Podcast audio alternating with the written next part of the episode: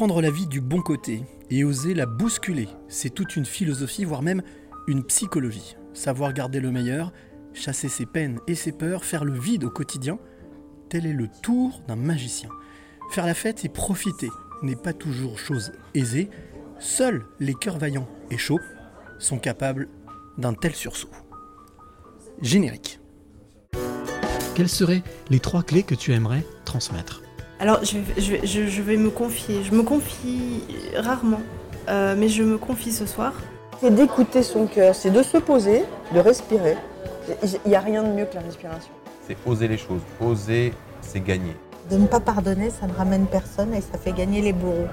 Sois pas un mouton et fais ce que toi tu veux être et, euh, et crois en toi et va de l'avant.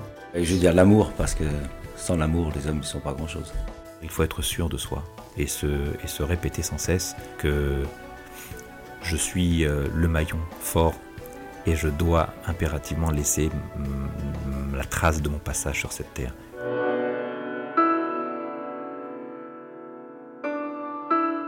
Les passeurs de clés, épisode 111. Je suis à Paris, je suis à la capitale. Je suis ici, on va dire quelque part, dans le 8e arrondissement, si je ne me trompe pas, avenue Georges Clémenceau. Euh, pas Georges Clémenceau, pourquoi? Mais non, pas Georges Clémenceau, qu'est-ce que je raconte?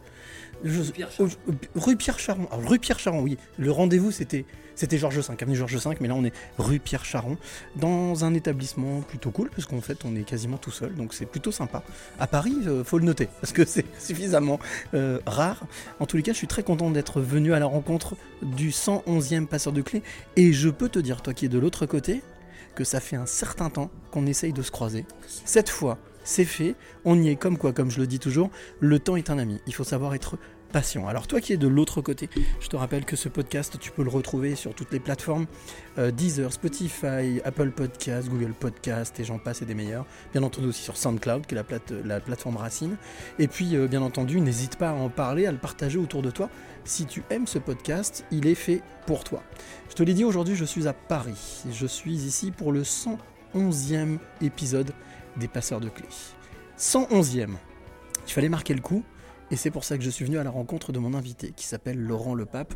Alors, Laurent, si je voulais le résumer, je dirais que c'est une voix. Bon, tu vas t'en rendre compte, toi, toi-même, qui est de l'autre côté. Mais on se connaît pas, du tout. Moi, je connais pas trop son parcours, et si je suis ici, c'est pour ça, justement. L'intérêt de ce podcast, tu le sais, c'est que je ne sais pas du tout à quoi m'attendre, comme toi. Et donc, on va découvrir, je vais découvrir avec toi le parcours de Laurent, mais aussi ces trois clés, les trois clés que je suis venu chercher, trois clés de vie, qui seront donc à la fin de ce podcast. Mais pour commencer par le commencement, Laurent, donc on, se connaît comme ça par Facebook, on s'est parlé, on a des amis en commun aussi, des amis de la radio en commun. Euh, et puis, eh bien, quand je suis arrivé tout à l'heure, je l'ai vu arriver en scout. Je me suis dit, ah tiens, un copain de deux roues, c'est cool. À Paris, c'est beaucoup plus simple pour circuler en deux roues. Et puis, euh, on s'était donné rendez-vous devant un café qui malheureusement était fermé aujourd'hui, mais très rapidement, on s'est balayé dans les rues de Paris. Il m'a dit, on va on va se mettre ici, ça va être calme, mais comme ça, on va pouvoir faire ce podcast. Et, maintenant, on est assis dans ce petit salon. Mais j'en dis pas plus, ça fait partie du podcast. Et puis, quand on regarde dans les yeux de Laurent, donc je dis toujours, c'est la porte vers l'âme. Quand on regarde dans les yeux de Laurent, on voit quelqu'un d'empathique. On voit quelqu'un de très à l'écoute de ce qui se passe autour de lui, des siens, de ceux qu'il aime. On voit quelqu'un de colibri, un peu, qui essaye de faire sa part pour que le monde aille mieux. Et c'est pour ça qu'il est là, dans ce podcast, puisque le podcast Les Passeurs de Clés, c'est le podcast audio des éveillés, 111e épisode. Laurent Le Pape, bonjour. Bonjour. Comment ça va Ça fait plaisir de te voir enfin. Bah ouais, de se parler, de se voir. Ouais, je- je- En vrai je, je- je suis. Je suis. Alors, je n'ai pas écouté tous tes podcasts, mais euh, je t'ai découvert, je ne sais pas comment d'ailleurs. Ah, il y a un certain temps déjà. Il y a un certain temps, ouais. Et j'avais écouté, et je pense que je t'avais envoyé un petit message en privé euh, à la suite du podcast. En, en général, je fais ça. Quand, Mhm, quand mhm. j'écoute des choses et, et que ça m'inspire, je fais toujours un petit feedback, parce que je trouve qu'on n'a pas assez de feedback aujourd'hui. C'est pas faux. Euh, hein, on, on met de l'énergie, on fait des choses avec le cœur, mais on, on prend plaisir quand même à avoir des petits, euh, des petits feedbacks comme ça. Et il me semble, il me semble, hein, je- je- que je t'avais laissé un petit message et puis tout est parti de là. Oui, et on avait même fait un format court déjà ensemble par Oui, c'est téléphone, vrai, c'est vrai. hein, qui s'appelle Un jour une clé. Et puis voilà, le moment est venu, cinquième saison, troisième épisode, troisième épisode, cinquième saison. J'ai déjà dit au début de la cinquième saison, premier épisode, là on va monter d'un cran les amis. Je vais vous emmener encore un peu plus haut, avec des clés encore plus belles, des rencontres encore plus étonnantes, magiques. Et je suis sûr qu'aujourd'hui on va passer un très bon moment, même si je sais que des fois tu peux douter. mais je suis sûr qu'on va passer un très bon moment. En thérapie avec euh, Cyril Deschamps. Alors, la première chose que je voudrais te demander, c'est la question que j'ai rajoutée dans cette saison. Euh, pourquoi avoir accepté de, justement, entre l'écouter et le faire, c'est deux choses différentes. Pourquoi avoir accepté de, de jouer le jeu des passeurs de clés? Je t'avouerai que je suis un peu en position inconfortable, puisque Oui. là, on. on- C'est l'arroseur arrosé un peu quand même. C'est ça. Hmm. En général, c'est moi qui pose les questions. Parce que j'ai pas encore dit ce que tu faisais, mais c'est normal. Ouais. On attend. J'y réponds euh, rarement. Je parle rarement de, Mm. de ma vie privée ouvertement. J'en j'en parle euh, voilà, en tête à tête, mais euh, j'en parle rarement parce que j'aime pas m'exposer. Alors c'est un peu le paradoxe euh, Mhm. entre ce que je fais et, et ce que je suis. On peut dire ce que tu fais. Hein. On peut dire ce que, ce que tu fais depuis déjà euh, pas mal d'années. Ouais, enfin moi-même j'ai un peu de mal à, résumer. À euh, définir. à dé- à définir. En tout cas, tu parles dans le micro, ça c'est sûr. Je parle dans le micro, oui, c'est ça. Je, je suis- on peut dire que je suis un passeur de clés aussi. euh, Ah bah, tu vas le devenir, là, de toute manière. Quelque part. Officiellement, ouais. Je transmets des messages. Mhm. Euh, bon, un rapport avec la radio, avec, euh, avec euh, les médias, avec Mhm. tout ça.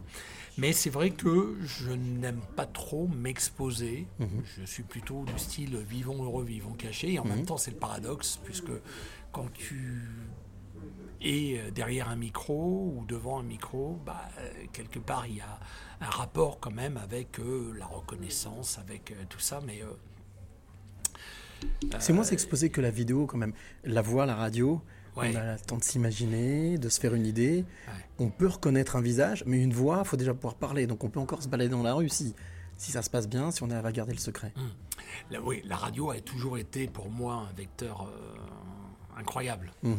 La, la- la radio pour moi c'est c'est- magique. Alors la radio a évolué évidemment, Mhm. mais le podcast a pris le, le contre-pied de la radio. Et euh, pour moi c'est la liberté, Mhm. la radio. Voilà. Alors pourquoi avoir accepté euh, Parce que d'abord c'est la confiance en quelqu'un que je ne connais pas mais que j'ai pas mal écouté, c'est toi. D'accord. Parce que je trouve que tu as une approche justement sans jugement, sans, sans agressivité, euh, avec un besoin de comprendre ce qui se cache derrière les choses. Et euh, c'est avant tout la confiance. C'est euh, parce que je pense que je vais pas me livrer euh, beaucoup comme, comme je vais certainement le faire aujourd'hui. Et que même si je suis invité à le faire euh, ultérieurement, je pense que je mettrai un bémol parce que c'est pas, enfin, c'est pas le but. Donc euh, Alors je le précise quand même dès le départ, c'est ce que je dis toujours. Dans ce podcast, on, on dit ce qu'on veut dire. hein. Il n'y a pas d'obligation. Euh, la logique est que on n'est pas dans la vie privée, on est dans l'intime conviction. Oui, c'est ça. Et que, et que si, on a, si tu n'as pas envie de répondre à une question, il faut le dire. Voilà, il faut dire non, j'ai pas envie d'y répondre. Voilà, c'est, on est totalement libre. Euh, deuxième, deuxième chose, j'aime bien euh, donner les clés à mon invité dès le départ, en lui demandant de décrire le lieu où nous sommes pour que celle ou celui qui t'écoute là tout de suite, qui va nous écouter pendant une heure, puisse s'immerger avec nous comme s'il était assis là, à la table d'à côté. Voilà. Qu'est-ce que tu dirais de ce lieu? Alors, on est dans un quartier où je vais beaucoup moins qu'avant. Euh, quartier euh, Champs-Élysées. Mes bureaux avant étaient à proximité de là, donc je, je venais régulièrement. Cet endroit-là était tenu par euh, une de mes amies qui en est partie aujourd'hui, qui est ailleurs, mais et c'était un peu mon QG, non pas par la décoration, mais par l'âme, parce que cette personne-là était une amie et, et elle fédérait vraiment pas mal de gens autour d'elle. Donc je venais là, je fais quelques interviews là d'ailleurs. Euh, oui, oui, non mais vraiment, ouais, euh, par hasard. L'arroseur arrosé, tu vois, Euh, Phil Barnet, je crois, la dernière fois, ici. Et, et voilà, alors il y a, y a le côté. euh, c'est pas la déco qui m'attire Mhm, ici. mhm. Euh, alors, c'était ça, c'était pas un choix au départ. hein. Le, le choix, c'était le, le- le bar dont je t'ai parlé tout à l'heure. Le Renoma Café. Voilà, le, le Renoma Café. Euh, donc, on a regardé ce qu'il y avait autour. Et euh, il y avait ça. Alors, on est dans un, un bar d'hôtel, Mhm. Un hôtel 4 ou 5 étoiles, je sais pas, un bar d'hôtel en tout cas, qui fait bar-restaurant D'accord. où j'ai passé quand même, in fine, pas mal de temps. Alors, la déco est assez, euh, assez cosy, quand même, assez, euh, assez luxueuse. C'est pas trop le genre d'endroit que je recherche. Ouais. Euh, euh, j'ai plus tendance maintenant à aller dans des trucs un peu plus décontractés. J'ai fait beaucoup d'établissements euh, luxueux Mhm. et je, voilà. Un petit peu gavé, tu veux passer à autre chose. C'est c'est- c'est derrière. Alors j'y vais que pour le boulot. Bien sûr. Mais euh, j'évite maintenant, quand j'ai à aller euh, dans des endroits, je vais dans des endroits un petit peu plus, euh, entre guillemets, euh, cantine. Alors, on est euh, effectivement rue Pierre-Champ, mais on est à l'angle aussi de la rue François 1er, Ouais. qui historiquement aussi a abrité pendant des années, des années, des années Europe une 1. radio, voilà, Europe numéro 1, Europe 1. Ouais. Euh, comme on disait, Europe numéro 1. Euh, la, la- ça a été la radio-service d'ailleurs, je crois, c'était leur slogan. Euh, il me semble, mais j'en suis pas Radio sûr. service, c'était Marseille, non? Non? Je sais plus, mais en tous les Ah, cas, ouais. en tout cas, je, je me souviens de, d'Europe 1 avec ces jeux de l'enveloppe, avec les, avec les conducteurs, et c'était un truc de ouf. Euh, on peut dire que ce, ce, ce quartier, donc, tu le connais, mais plus que le, de le connaître, tu le transpires. Tu tu as, as quand même pas mal, pas mal arpenté. Tu as fait pas mal de choses. En fait, Dans le grand quartier, je parle. hein, voilà. En, en fait, j'ai travaillé pour un, pour un site internet qui s'appelle Sortir à Paris et on avait des, des bureaux euh, à côté, des bureaux avec rooftop. J'ai failli t'emmener là, mais c'était fermé aujourd'hui. Euh, bureaux avec rooftop et tout, qui était assez sympa. Et donc, de là, bah, voilà, je rayonnais un petit peu Mhm. dans, le, dans, dans le quartier. C'est vrai qu'aujourd'hui, le quartier du 8e, 16e, c'est, c'est, c'est plus le, le- même. On, on appelait ça le triangle d'or. Aujourd'hui, ça c'est vraiment. euh, euh, euh, maintenant, C'est le triangle d'or, mais d'ORT C'est ça C'est ce que tu veux me dire Maintenant, on est, on, on est dans d'autres quartiers. Euh, ici, ça, ça, ça vit plus, il se passe plus grand chose ici, en fait. Quels sont les quartiers à Paris, justement, où il faut bouger Toi qui, toi qui, qui connais, qui a connu euh, la nuit parisienne, mais qui a connu aussi les lieux, qui a connu aussi les personnes. Parce que généralement, on oublie de le dire, mais un lieu, c'est une personne. Généralement, on vient dans un lieu parce qu'on connaît le patron, parce qu'il met, il met sa patte dans l'établissement.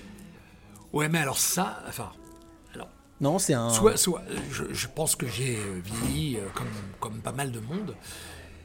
Et avant, on allait, on disait, je vais chez Mm. Tony Gomez, je vais Chez chez, Castel, chez, je vais- Régi- chez voilà. Régine, etc. je- je- j'ai eu un rendez-vous hier avec euh, Marilyn, euh, l'ancienne physio des bains. D'accord, la, la pluie et le beau Effectivement, temps. Et, et- et on a fait un rendez-vous de deux heures dans son, son QG. C'est le bar qu'il y a en, en dessous de chez elle, euh, à Boulogne. elle m'a ramené plein de flyers qu'elle m'a donné de l'époque euh, des bains, Génial. etc. Et, et voilà, et on s'est raconté plein d'histoires. Et effectivement, on, on en était à la même conclusion. Aujourd'hui, notre génération, enfin moi j'ai 58 ans, je sais pas quel âge tu as, mais... euh, 51, 52 cette année, mais Ouais. voilà, c'est pas pareil. euh, on n'a plus trop de, de repères comme ça. Mm. Euh, bon, il y a des lieux qui ont, qui ont résisté à l'usure, Mm. mais euh, évidemment la clientèle est plus jeune, etc. Et puis on trouve plus trop trop de repères. Alors, je peux pas dire que je sors.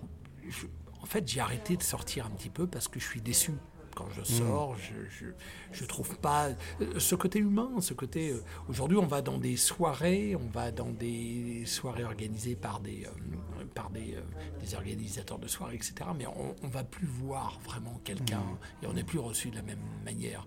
Et l'expérience humaine que j'ai dans tel ou tel endroit, je C'est quelque chose qui te manque? Ouais. Ouais. Tu vois, c'est marrant parce que aujourd'hui, j'ai, j'ai reposté un truc sur mon Facebook. Tu sais, Facebook te ramène euh, les dates anniversaires. Oui, de- exact. Voilà. Et c'était il y a trois ans pendant le confinement et j'avais fait un live avec une personne qui s'appelle Franck Wekou, Oui, exact. J'ai vu passer, oui. qui était euh, l'ambassadeur de Moët et Chandon à l'époque. Mhm. Et, euh, et euh, pour ce live du confinement, j'avais un rendez-vous quotidien qui était à peu près d'une heure. Là, on a fait deux heures et demie, je crois, de rendez-vous. Et j'ai fait intervenir un certain nombre de, de personnes. Alors, il y avait euh, justement Tony Gomez, euh, Céron, euh, Jean Roch, tout ça qui parlait de Franck Wekou. Et je lui ai fait un petit montage aujourd'hui et je lui ai mis, je l'ai envoyé et je lui ai mis sur, mon, sur mon Facebook avec les témoignages de Bigard, de ses amis. Mhm. Alors lui, il parle peu, mais ce sont des témoignages de ses amis. Et en fait, ça, on comprend Mm. tout de suite de quoi on parle, notamment quand Tony Gomez évoque euh, les, les souvenirs. Ça, c'est une nuit qu'on n'aura plus. Tu penses que c'est vraiment fini?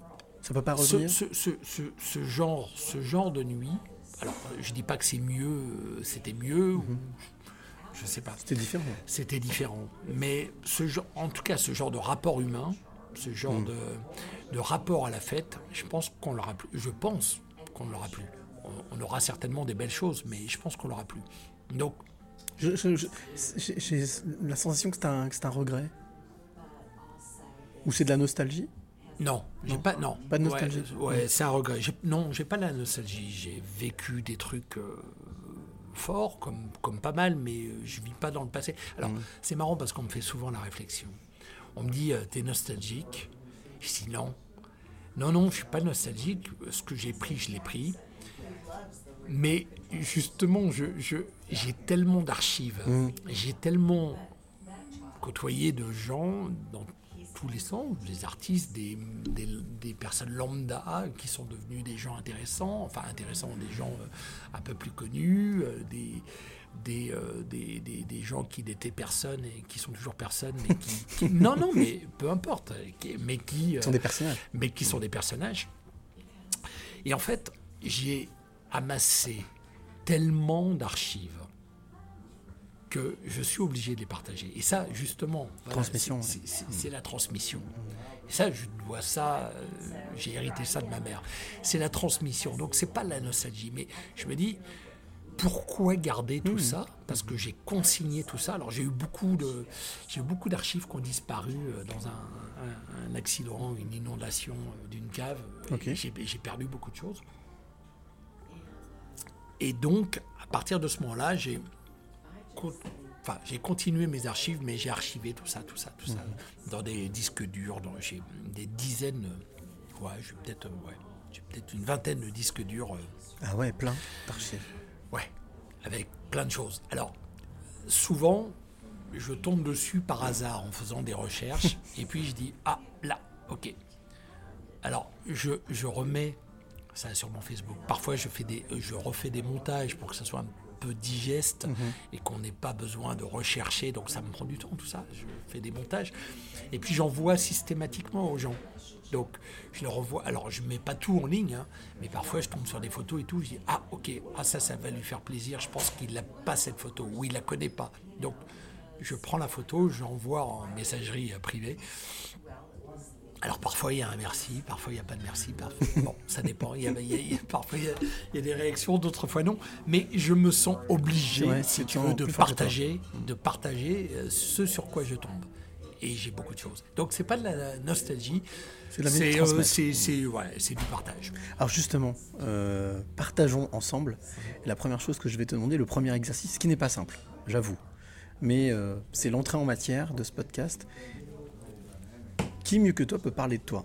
Moi, je peux faire un portrait, on peut s'amuser, comme tous les journalistes, comme tous les présentateurs, comme tous les professionnels, entre guillemets, de la, profession. Mais alors, je vais pas te demander de te présenter, mais si tu devais te définir en deux phrases, une ou deux phrases, Laurent Le Pape, tu dirais quoi? Waouh.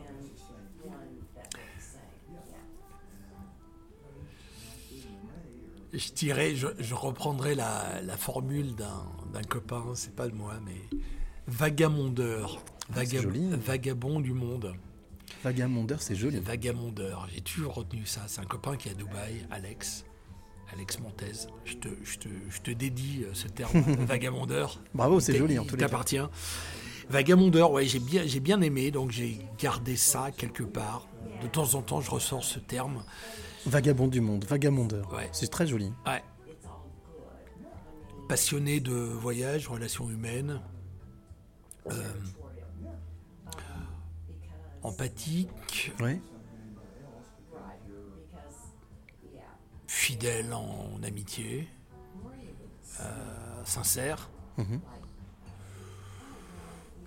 C'est déjà pas mal. C'est pas mal. Voilà. C'est déjà pas mal. Bosseur. Bosseur, ouais. Ouais. Tu parlais de. T'as prononcé un mot clé qui m'intéresse. Parler de voyage. C'est quelque chose d'important pour toi, le voyage? Moi, je suis né dans le voyage et Ouais. je- j'espère que je mourrai dans le voyage. C'est vrai Le voyage est ma, ma raison de vivre. Je suis né en Afrique, en Côte d'Ivoire, mes parents étaient expats. D'accord. Et euh, je suis né vraiment dans le trou du cul du monde. La brousse. 200 km d'Abidjan. euh, bon, c'était une, une sous-préfecture à l'époque, mais, mais vraiment, je suis né dans la brousse. Et euh, voilà. Alors justement, Ouais. Perfecto. Là, comme on dit, tu me tends une perche énorme, comme jamais on m'en a tendu. Ah. J'ai envie de t'emmener en voyage. Si tu es d'accord, hein. Allez. il n'y a pas besoin de bouger. Ouais. On reste ici. Ouais. Mais à chaque fois, je prends un certain plaisir, sans trop lui dire, mais il le sait, mais il ferme les yeux. Je pique la DeLorean de Marty McFly, tu sais, Retour vers le futur. Ouais. La belle DeLorean, tout en alu, en inox. Si tu es d'accord, je t'emmène. On va faire un petit voyage.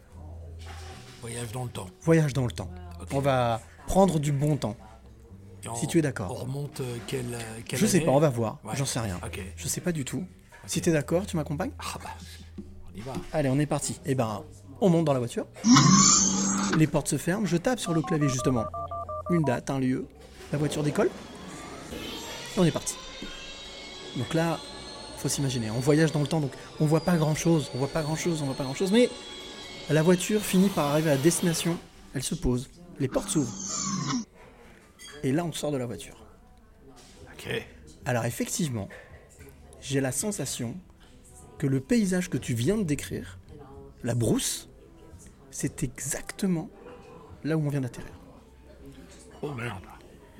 On vient d'atterrir sur euh, un, oui, une- un territoire, un, un décor de brousse. Moi, je connais pas du tout. Toi, a priori, par contre, je te vois scruter, regarder, tendre le doigt. Enfin, a priori, tu connais l'endroit. Alors, je sais pas du tout exactement où on se trouve. Peut-être que tu nous le diras. Je te propose qu'on s'avance, donc on s'avance, on commence à marcher. Alors, il y a ces, ces, chemins sableux, sa- sa- sablonneux, terreux, un peu, voilà, donc on avance une brousse, hein, donc euh, voilà. Pas forcément un qui vive. C'est calme. Et derrière un arbre, on passe devant un arbre, et derrière un arbre, j'entends. Je regarde. Personne. Et ça recommence. Psst. Personne. On me dit non, non, non, lève les yeux. Je lève les yeux. Et je vois, perché dans l'arbre, comme ça, en train de regarder avec un grand sourire jusqu'aux oreilles, un petit garçon. Bah, qu'est-ce que tu fais là-haut? Tu vas te faire mal, tu vas tomber, c'est dangereux. Mais non, je connais, c'est comme ma poche ici. Ici, c'est chez moi. Ah bon? D'accord. Mais comment tu t'appelles? Non, toi, comment tu t'appelles? Mais avec un caractère quand même. J'ai dit, écoute, moi, je m'appelle Cyril. Puis je suis avec Laurent. On a fait le voyage, on vient du, on vient du futur. Ah ouais, d'accord. Ouais, non, mais moi, je m'en fous du futur. Mais toi, comment tu t'appelles? Il me regarde, il me fait, je m'appelle Laurent. Laurent, 6-8 ans. Est-ce que tu te souviens de qui était ce petit garçon? Alors, je l'ai mis dans un arbre, peut-être que je l'ai mal perché, mais, mais est-ce que tu te souviens de qui était ce petit garçon 6-8 ans? Laurent. Au risque de te décevoir un peu, Il n'y a rien qui me déçoit, t'inquiète. euh, je m'en rappelle pas énormément. Alors, 6-8 ans, 6-8 ans, je suis plus en Afrique. D'accord Je suis né en Afrique et je suis reparti à l'âge de 5 ans. D'accord. euh, puisque euh, ma mère voulait s'occuper de mon, mon éducation. Donc mon père est resté en Afrique, terminé son contrat et nous, nous a rejoints après. Donc 6-8 ans, 6-8 ans, j'ai quitté l'Afrique. Je suis en Touraine, D'accord. à Tours, Ok. Saint-Radegonde. Voilà. Ma mère enseigne euh, dans une maison familiale. euh. Donc enseignante, elle transmet. Ouais, elle transmet. C'est pour ça que tu disais tout à l'heure, ta maman, tu tiens la transmission de ta maman. Ah ouais, mais elle va plus loin. Ma mère, elle va, ma mère va très très loin sur la transmission. Mais elle euh, forme, elle forme des jeunes femmes à la vie, à, à- à la couture, à la nourriture, etc. Euh, En Afrique, elle faisait un petit peu tout. Elle faisait l'école, elle faisait l'infirmière, elle faisait tout. Mais il n'y avait pas beaucoup d'expats. On était 4-5 couples d'expats. Et puis le reste, c'était vraiment des Africains. Et, et, euh, et elle cheminait au milieu de tout ça. Et là, donc, euh, J'ai pas énormément. J'ai des flashs, j'ai des souvenirs. Par exemple, l'école. C'est un bon, un mauvais souvenir? Mauvais souvenir. Mauvais souvenir, ouais. Mauvais souvenir. Ouais. Je suis dans une école. Oh tiens, j'ai jamais repensé à ça. C'est drôle. Je suis dans une école de catholique, je pense. Euh, on est tous en uniforme, on a des, des Ouais. médailles euh, à la fin de, à la fin du, du- je sais pas, à la fin du mois. Ouais, le meilleur élève, le bonnet d'âne. J'ai jamais, eu des- ça. j'ai jamais eu des médailles lourdes. J'ai que des médailles en étain. C'était très très légère. Ouais, mais quand même. Mais, mais oui. Non, je me, je, je me souviens pas trop, mais je pense que j'ai une mémoire sélective et je pense Mm. que cette période-là. T'intéresse Ouais, te- tu l'as oublié. j'ai zappé des périodes. Alors, il y a peut-être un rapport. euh, il y a peut-être un rapport euh, à psychanalyser, euh, un rapport à- avec la psy- psychanalyse à, à propos de ça, mais je sais pas. Est-ce que du coup, c'était un petit garçon qui savait déjà ce qu'il voulait faire? Est-ce que. Non? Non. Euh, la, la, la, la radio, les médias, Non, non, euh, transmettre, non, c'était pas, vous n'avez pas partie de, Non. de ta cam à ce moment-là? Non, j'ai jamais eu de, de certitude sur ce que je voulais faire Mhm. euh, jusqu'à l'âge de jusqu'à l'âge de 16 ans à peu près. Hop, on a avancé 16 ans, d'accord. J'ai occulté une bonne partie de ma vie, je sais Mhm. pas pourquoi. Je sais pas. Euh, toute la période de l'école m'a emmerdé. Euh. Mais elle t'emmerdait parce que ça allait trop vite, ça allait pas assez vite, c'était pas, c'était pas pour toi. Enfin, l'école n'était pas forcément le- l'endroit où tu te sentais le plus à l'aise. je travaillais bien, D'accord. J'étais appliqué, bosseur, j'avais des bons résultats, euh, j'étais sérieux. Mais à 14 ans et demi, je sors de la troisième, Ouais. donc collège. Bien. Bien déjà, 14 ans et demi, troisième. Ouais, parce que je suis fin d'année, tu vois, je suis du mois d'octobre. Et donc, j'annonce euh, à mon directeur d'école que je vais arrêter. Ah ouais. Que je vais arrêter À les 14 études. ans et demi, t'annonces que tu arrêtes. Ouais. Waouh. Alors là, euh, tollé, mais Sans avoir prévenu ta maman? Si elle était au courant, elle se On en avait parlé un Ouais. petit peu, Ouais. euh, voilà. On a- oui, si, on en avait parlé un petit peu, mais euh, disons que les parents ont un rôle. À 14 ans, tu sais pas ce que. Enfin, certains savent ce qu'ils veulent Mm. faire, moi je savais pas. Donc, euh, Oui, c'était un peu le... euh, tiens, tu pourrais faire euh, menuisier par exemple. Euh, mon voisin était menuisier, il faisait des belles choses et. bon, ouais, de pourquoi la transmission aussi, effectivement. pourquoi pas Alors, je me fais influencer un petit peu par les parents. Euh, je dis, ouais, bon, bah pourquoi pas, je vais faire menuisier. Bon. Donc, j'annonce que je ne poursuis pas. L'aventure s'arrête là pour toi. en seconde. Mes profs sont effarés, ne comprennent pas, parce que mes résultats sont bons à l'époque. Et, euh, puis, tu vois, socialement parlant, tout va bien. J'étais chef de classe pendant 5 ans. Oui, ça veut dire euh, qu'il y a quand même une empreinte. Il y a quand même une empreinte affective. Il y a quand même une empreinte si ces personnes ont pris la peine de te dire non mais attends, fais pas ça. Ah oui. C'est qu'il y avait une bonne image. Il y avait, Ah oui, il y avait une bonne ah, relation. J'avais, aucun problème existentiel, Relationnel, relationnel. euh, c'est, c'est juste que j'étais en décalage Ouais. euh, avec les gens de mon âge. Et déjà à 14 ans, je fréquentais des gens qui étaient plus vieux que moi. Tu vois, j'avais envie de griller les étapes, d'apprendre, et, et je voulais aller euh, plus loin. Bon. Donc, euh, je me lance euh, dans un apprentissage de, de menuiserie. Je commence par les compagnons du Tour de France. Pas mal. Euh, et là, j'ai l'impression de rentrer dans une secte, quelque part. Ça se passe mal. Je, suis pas- je, je- je- je pars pour la première fois de chez moi. Je suis à, à- je suis à même pas Toulouse. Je suis à Vic-Fezensac dans un. de- Oui. Bon, bref. Et hum, je travaille avec un. Je travaille avec un mec qui respecte rien, euh, qui Bref, mauvais souvenir. Je travaille 14 heures par jour. Je suis apprenti, j'ai Wow. 14 ans et demi, je travaille 14 heures par jour.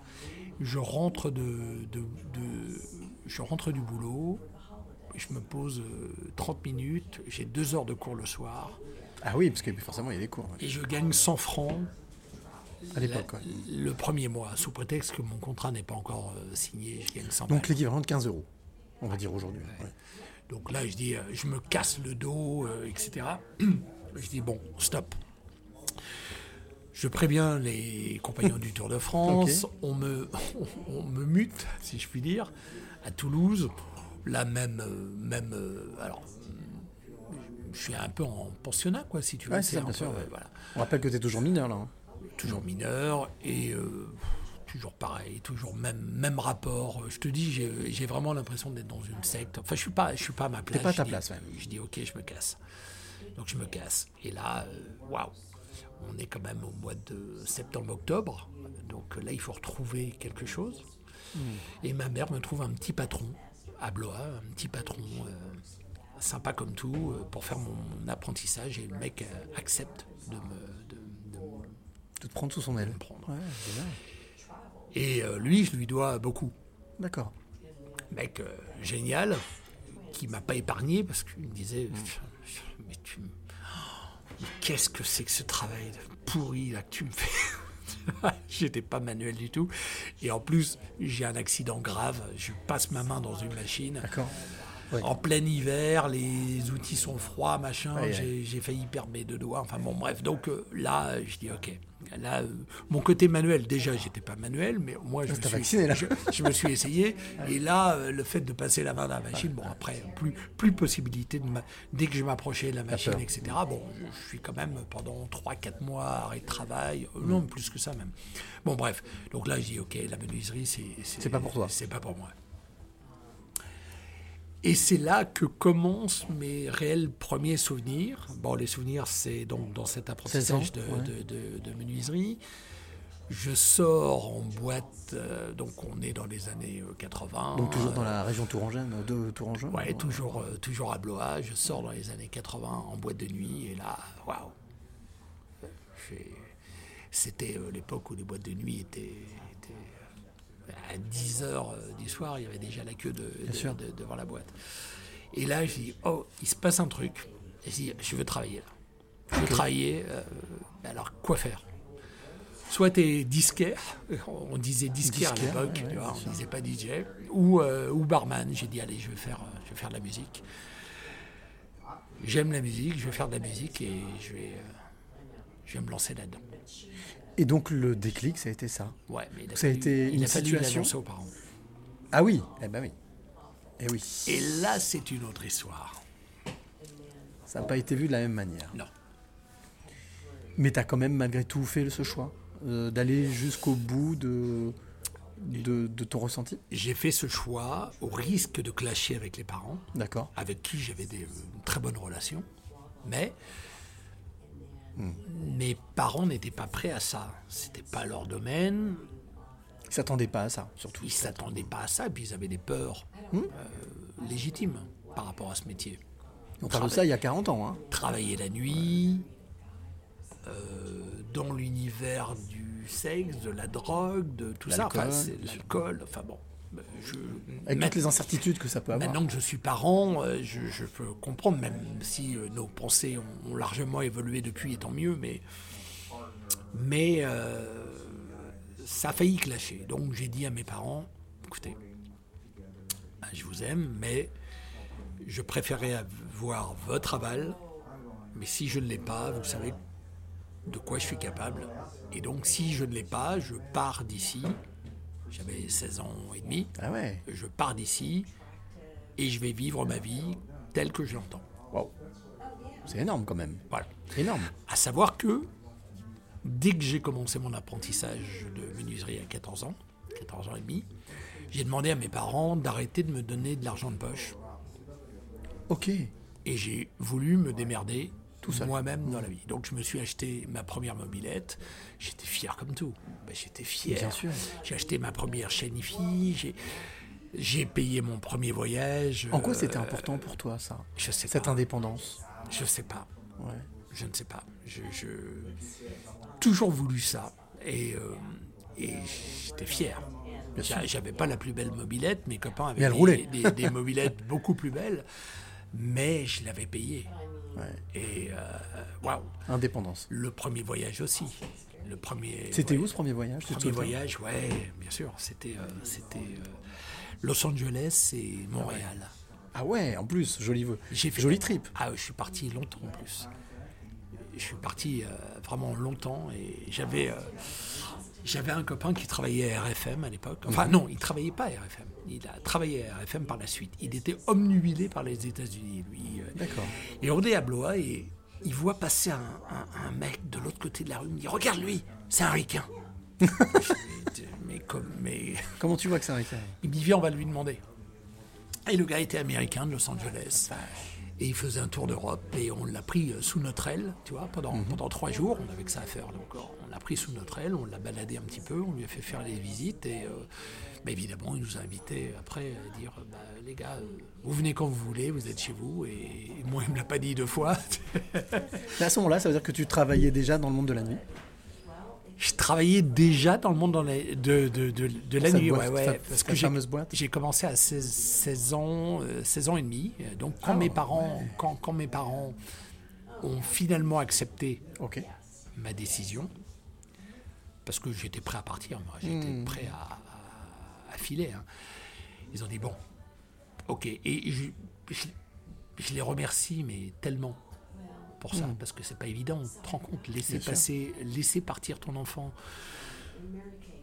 euh, livré à lui-même, euh, s'assumer entièrement, etc. Je dis pas que mes parents m'ont pas aidé à des périodes de, ma vie financièrement, etc. Ils ont toujours été là, mais tout cas, c'était quand même. euh, alors, on, on, on le voit pas comme ça quand on a 16 ans, on le voit pas comme ça. Mais quand on est parent après, on se dit waouh, quel, quel, quel, quel couille ils ont eu de, de, de, de faire ça, quoi. Surtout le respect. Un véritable, là, c'est Ah véritable ouais. amour parce que c'est pas penser à soi, pas penser à son égoïsme, c'est penser à l'autre et à la joie de, à la- au bonheur de l'autre et au bonheur de ton enfant. La musique, a priori, c'est quelque chose d'important pour toi. C'est une place importante. Ouais, il n'y a rien sans musique. Alors, j'aime toute la musique. Ok. J'ai- pas de. Je me suis pas mis de barrière. Euh, Je suis. Je voyage en musique, tout. T'es Donc, vagamondeur, en- vagamondeur aussi en musique. C'est ça, il y a toujours cet éclectisme, si tu veux, Éclectisme. qui, euh, qui me caractérise. C'est-à-dire que je. C'est vraiment. Tu sais, c'est comme, comme on se parfume. Ouais. On se parfume en, fonction de son état d'esprit, bah, c'est pareil. Donc il y a des moments où je vais avoir euh, ma petite Madeleine, euh, euh, et puis il y a une chanson qui va me rappeler justement une période passée. T'as des, chansons comme ça que t'écoutes régulièrement, comme certains regardent des films à Noël? Enfin, il y a des chansons que tu que tu t'écoutes, que tu te réécoutes tout le temps? Non. Non. J'ai des playlists avec plein de trucs. Quand j'en ai marre, je zappe. Je ne mets pas de chansons en boucle. Ok. Ok. Mais j'écoute aussi bien de la variété française bien pourrie euh, que. Des choses très pointues. ouais, enfin, quand je dis bien pourrie, pas, pas nécessairement commercial, mais pas. J'avais demandé un jour à Céron ce qu'il ce qu'il écoutait sous la douche. Euh, J'avais une émission qui était euh, décrypter les tendances musicales d'un invité, mais d'aller ch- chercher un petit peu la petite bête. Donc Ouais. j'allais dans leur salon et je tirais, je regardais les CD, je, je- je regardais les CD qui étaient derrière, tu vois, pas forcément en ouais. évidence. Et puis voilà, Céron me disait qu'il écoutait euh, et qu'il chantait du Frank Sinatra sous la douche, par exemple. Ouais, Euh, Marc voilà. Pire, Non, mais c'est ouais, pas mal, c'est pas mal.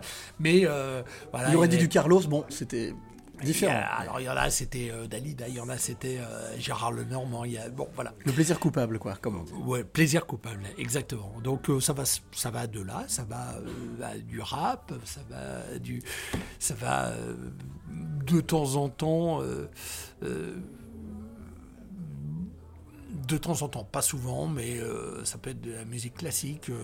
j'ai- j'ai- J'aime bien le piano, mais en même temps, je vais être capable de t'écouter du, du heavy metal, tu vois. Euh, Oui, c'est vraiment très éclectique. ah ouais, ouais. Très, très C'est vraiment en fonction de l'humeur. Alors, écoute, moi, je te propose, ça fait déjà à peu près 40 minutes qu'on discute tous les deux. Euh, ça passe vite.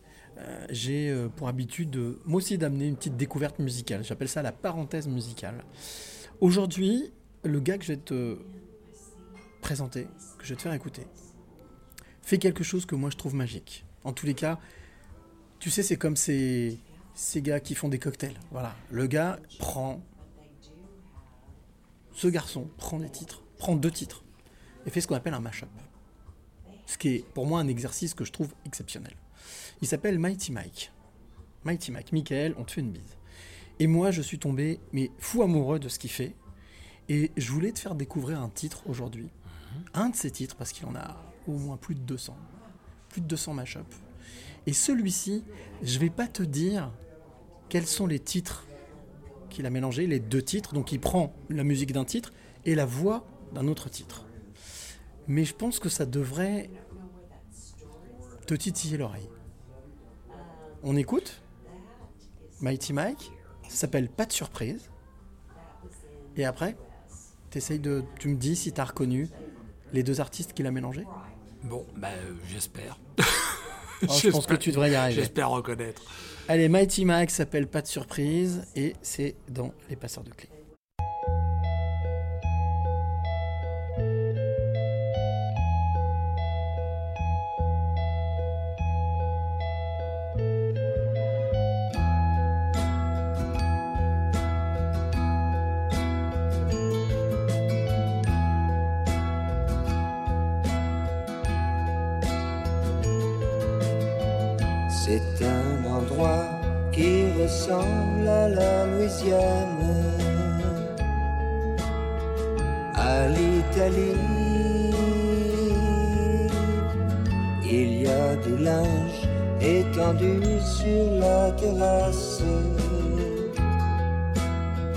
Et c'est joli.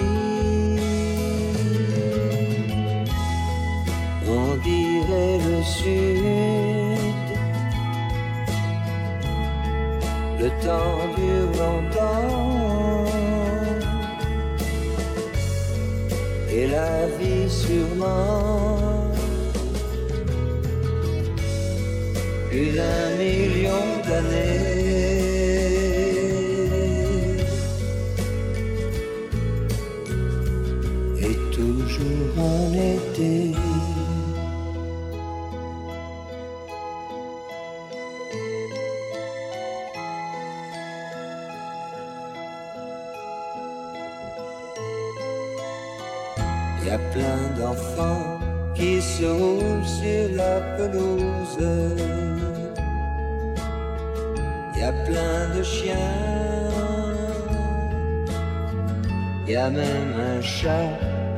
Une tortue, des poissons rouges. Il ne manque rien.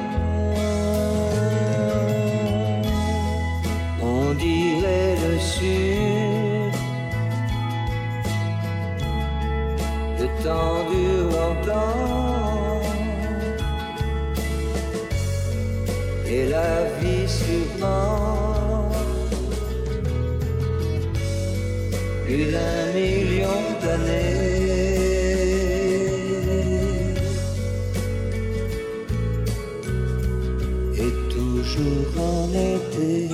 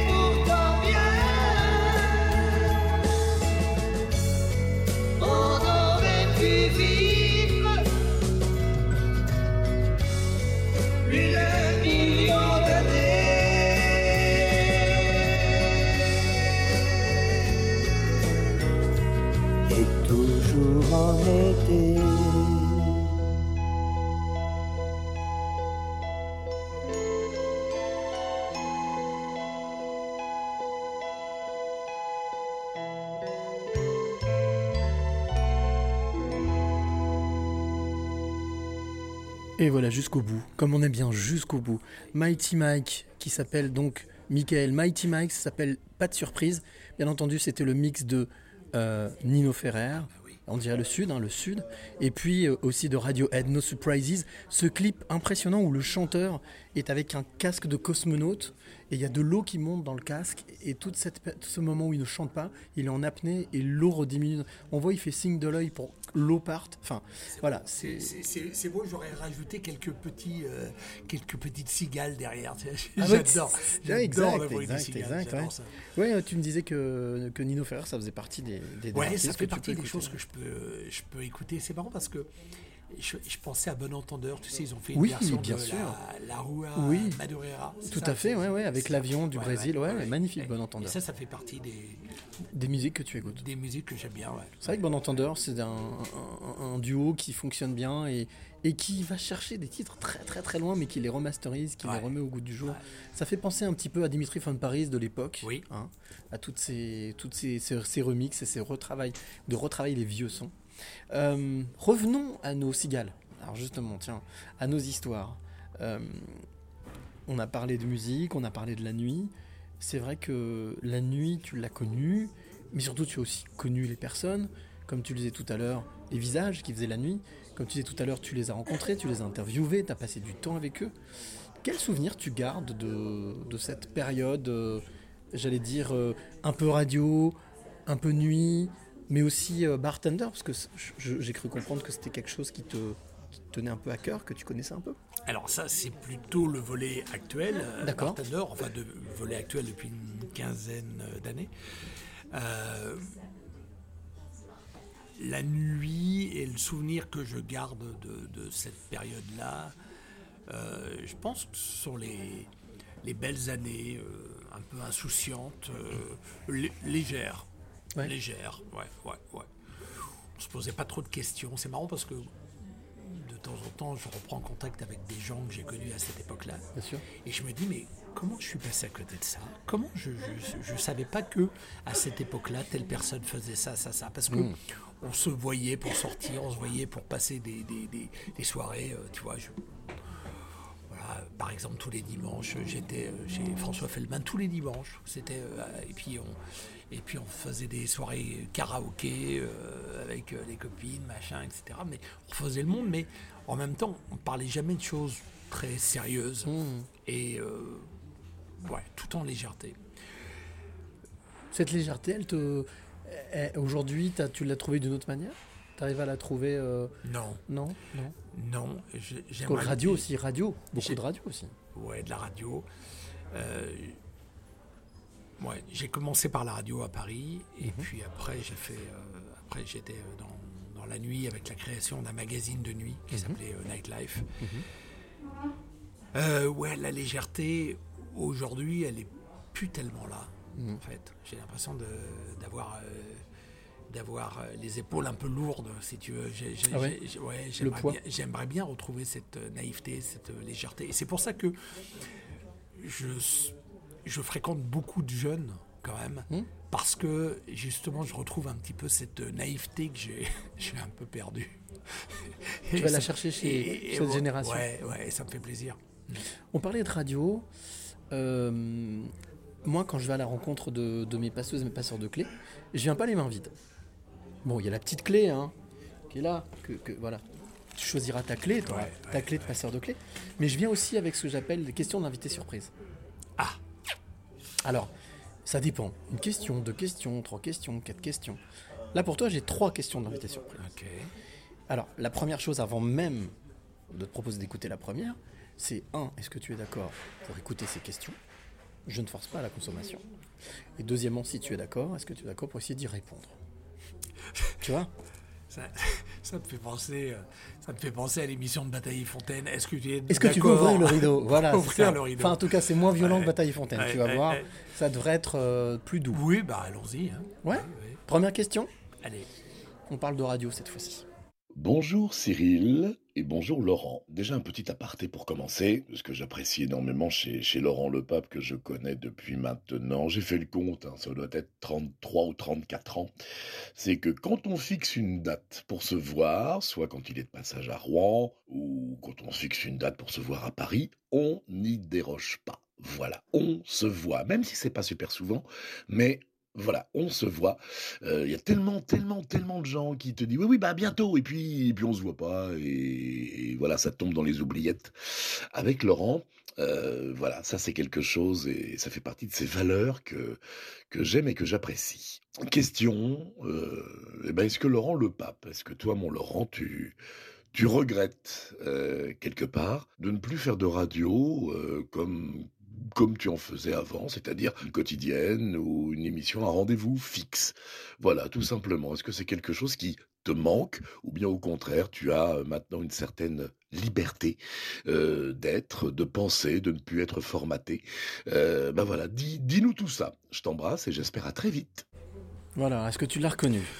Bruno, Bruno Gilbert, Exact. personne que j'aime beaucoup. Tous les jours sur Et c'est vrai, Nostalgie, j'avais hein. oublié qu'on avait cette euh, amie en Eh commun. oui, Ouais. et en plus, il est passeur de clés déjà. D'accord. Je suis allé à Rouen chez lui. Voilà. Donc oui, Bruno Gilbert, tous les jours sur Nostalgie, tous les après-midi. Est-ce que la radio, comme lui le fait encore aujourd'hui, comme d'autres le font, comme des amis encore à toi peut-être le font, c'est quelque chose qui te manque Ou pas du tout? Tu as trouvé autrement?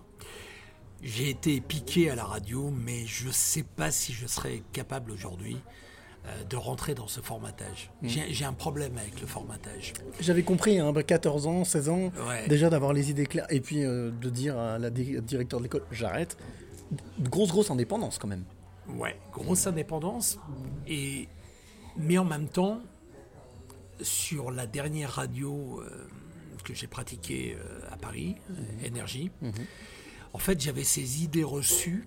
Je vais répondre à la question, mais j'avais ces idées euh, reçues euh, en pensant que Énergie était hyper formatée, etc. Et en fait, j'ai eu cette chance, je le prends vraiment comme une chance parce qu'aujourd'hui, c'est plus pareil. J'ai eu cette chance d'arriver à un moment, c'était la fin des studios mythiques d'énergie à Iéna. Mmh, mmh. J'ai eu la chance d'arriver. Donc après. euh, dans une période où on m'a absolument fait confiance et on m'a laissé faire ce que je voulais. Et Mhm. je sortais d'un d'un univers très formaté Fun Radio, qui était très très très for- formaté. euh, Déjà Site top d'un blog, machin, etc. Et c'est là où, au bout de six mois de Fun Radio, moi je voulais pas rentrer à Fun Radio. On- voilà, on m'a demandé de. voilà, je vais euh, pas rentrer dans, dans les détails, mais euh, on a insisté pour que je vienne travailler à Fun Radio. Et six mois après, je crois que je filais madame euh, parce que j'ai. Trop formaté. Trop, trop, trop formaté. Et Donc c'est quoi Je me sentais pas heureux là-dedans. Début des années 90 C'était quand ça? C'était euh, 92. ouais. 92. J'ai- J'habitais Lyon comme toi. Et puis euh, je suis arrivé à Paris. Je devais partir à Montréal parce que j'avais un, un visa d'immigrant et j'avais décidé de, de partir vivre là-bas. À l'époque, j'étais encore à Lyon. J'avais un bar à Lyon et je faisais de la radio euh, sur une radio qui était vendue au groupe euh, Énergie, euh, Mhm. Mhm. Et euh, j'étais bien. Je vivais euh, une très très belle vie. J'étais, je faisais de la radio avec des potes. Chez, vraiment cool. J'avais un bar qui cartonnait. Et j'avais pas du tout envie de venir à Paris, là où je ne connaissais personne. J'avais plus envie. C'était- Ça, ça faisait plus partie de mes projets. Et puis, euh, Fun Radio m'a appelé pour, pour, euh, voilà, pour que je vienne travailler là. Et puis, euh, je me suis pas senti à l'aise. Et, euh, et je suis parti. J'ai fait une proposition à Énergie. Je, je, enfin, je prends des raccourcis. Oui, bien sûr, bien sûr. Et euh, Énergie m'a dit OK, m'a ouvert les portes. La rentrée était déjà commencée. Et ils avaient Hmm. déjà prévu quelqu'un, mais ils ont dit bon, ouais, pourquoi pas OK. Et ça s'est fait très très vite. J'ai quitté Fun Radio. hein, Genre un vendredi et le lundi j'étais Ah euh, sur Énergie en 13, 13 16 juste avant que Marcus Keller. Ah oui, oui. Pas de rodage, rien, je suis arrivé comme ça.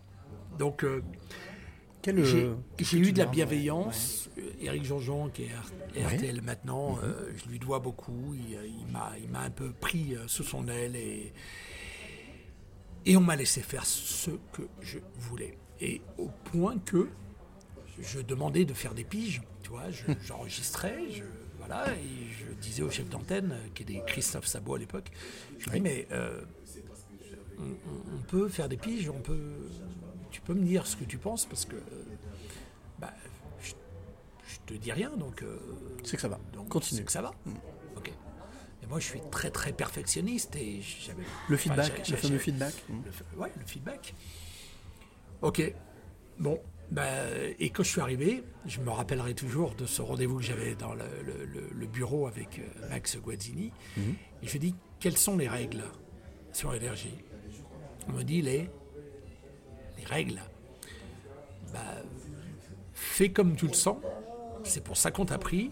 C'est pour ta personnalité. Bon, je sais pas ce qu'ils en avaient entendu parce qu'à l'antenne ça transpirait pas trop vu le formatage, mais bon, c'est peut-être l'entretien qu'on a eu euh, qui a été euh, déclencheur. Mais fais comme, fais comme tu le sens. Et, euh, et puis si ça va, ça va. Si ça va pas, on te le dira. Et en fait, pendant deux ans, j'ai fait ce que tu voulais. Ce que je voulais. On m'a jamais dit ne fais pas ça, ne fais pas ça, ne fais pas ça. Et ça, je, je prends, euh, je prends acte de cette euh, liberté d'antenne et cette chance que j'ai eue. Cette fenêtre, parce que c'est vrai qu'elle était courte cette fenêtre quand même. hein, parce que moi j'y ai travaillé en 98, donc je peux dire que c'était déjà un autre formatage. Et effectivement, je peux comprendre que tu aies pris un sacré plaisir de venir tous les après-midi et qu'on te dise fais comme tu le sens. C'est royal. C'est ça. C'est royal. C'est ça. Tu vois, j'étais le seul. J'arrivais euh, une heure et demie avant l'antenne. J'allais euh, à la régie pub en face. Je disais bonjour euh, dans tous les bureaux. C'était mon quotidien, ça, tu vois. J'allais dire bonjour un peu partout. Après, j'allais à Chéri FM qui était au rez-de-chaussée. Je disais bonjour dans tous les studios. Puis après, je montais. euh, voilà. Et ça, ça faisait partie. Tu vois, même. Il y a eu l'époque euh, Super Nana qui était en, en- en même temps. Et moi, j'étais peut-être le. J'en parlais hier au téléphone avec, avec un ami. J'étais à ma connaissance, le, le- le- le seul ou l'un des seuls à énergie à pouvoir faire des émissions sur Skyrock. Ah Et ouais. et oui, euh, avec Super Nana en studio, parce que Mhm. j'avais demandé, euh, il y avait eu un, un ou deux tricards euh, quand même qui s'étaient fait dégager euh, dans le groupe Énergie pour avoir un peu trop suivi Super Nana. Et donc, je suis allé voir Max Guadini et j'ai dit, Max, voilà, je- il est possible que je fasse des émissions avec Super Nana, machin, est-ce que ça te pose un problème? Il fait non, toi tu peux. Ok, Hmm. donc j'avais la bénédiction de, de- de- de Max pour faire ça. Et donc, encore une fois, la liberté. Euh, quand Elle est j'allais- importante, ouais. Quand j'allais sur Skyrock, j'avais le jingle Merci Laurent Le Pape d'énergie. euh, voilà. Ouais. Donc cette liberté-là, euh, parce que j'ai fait une-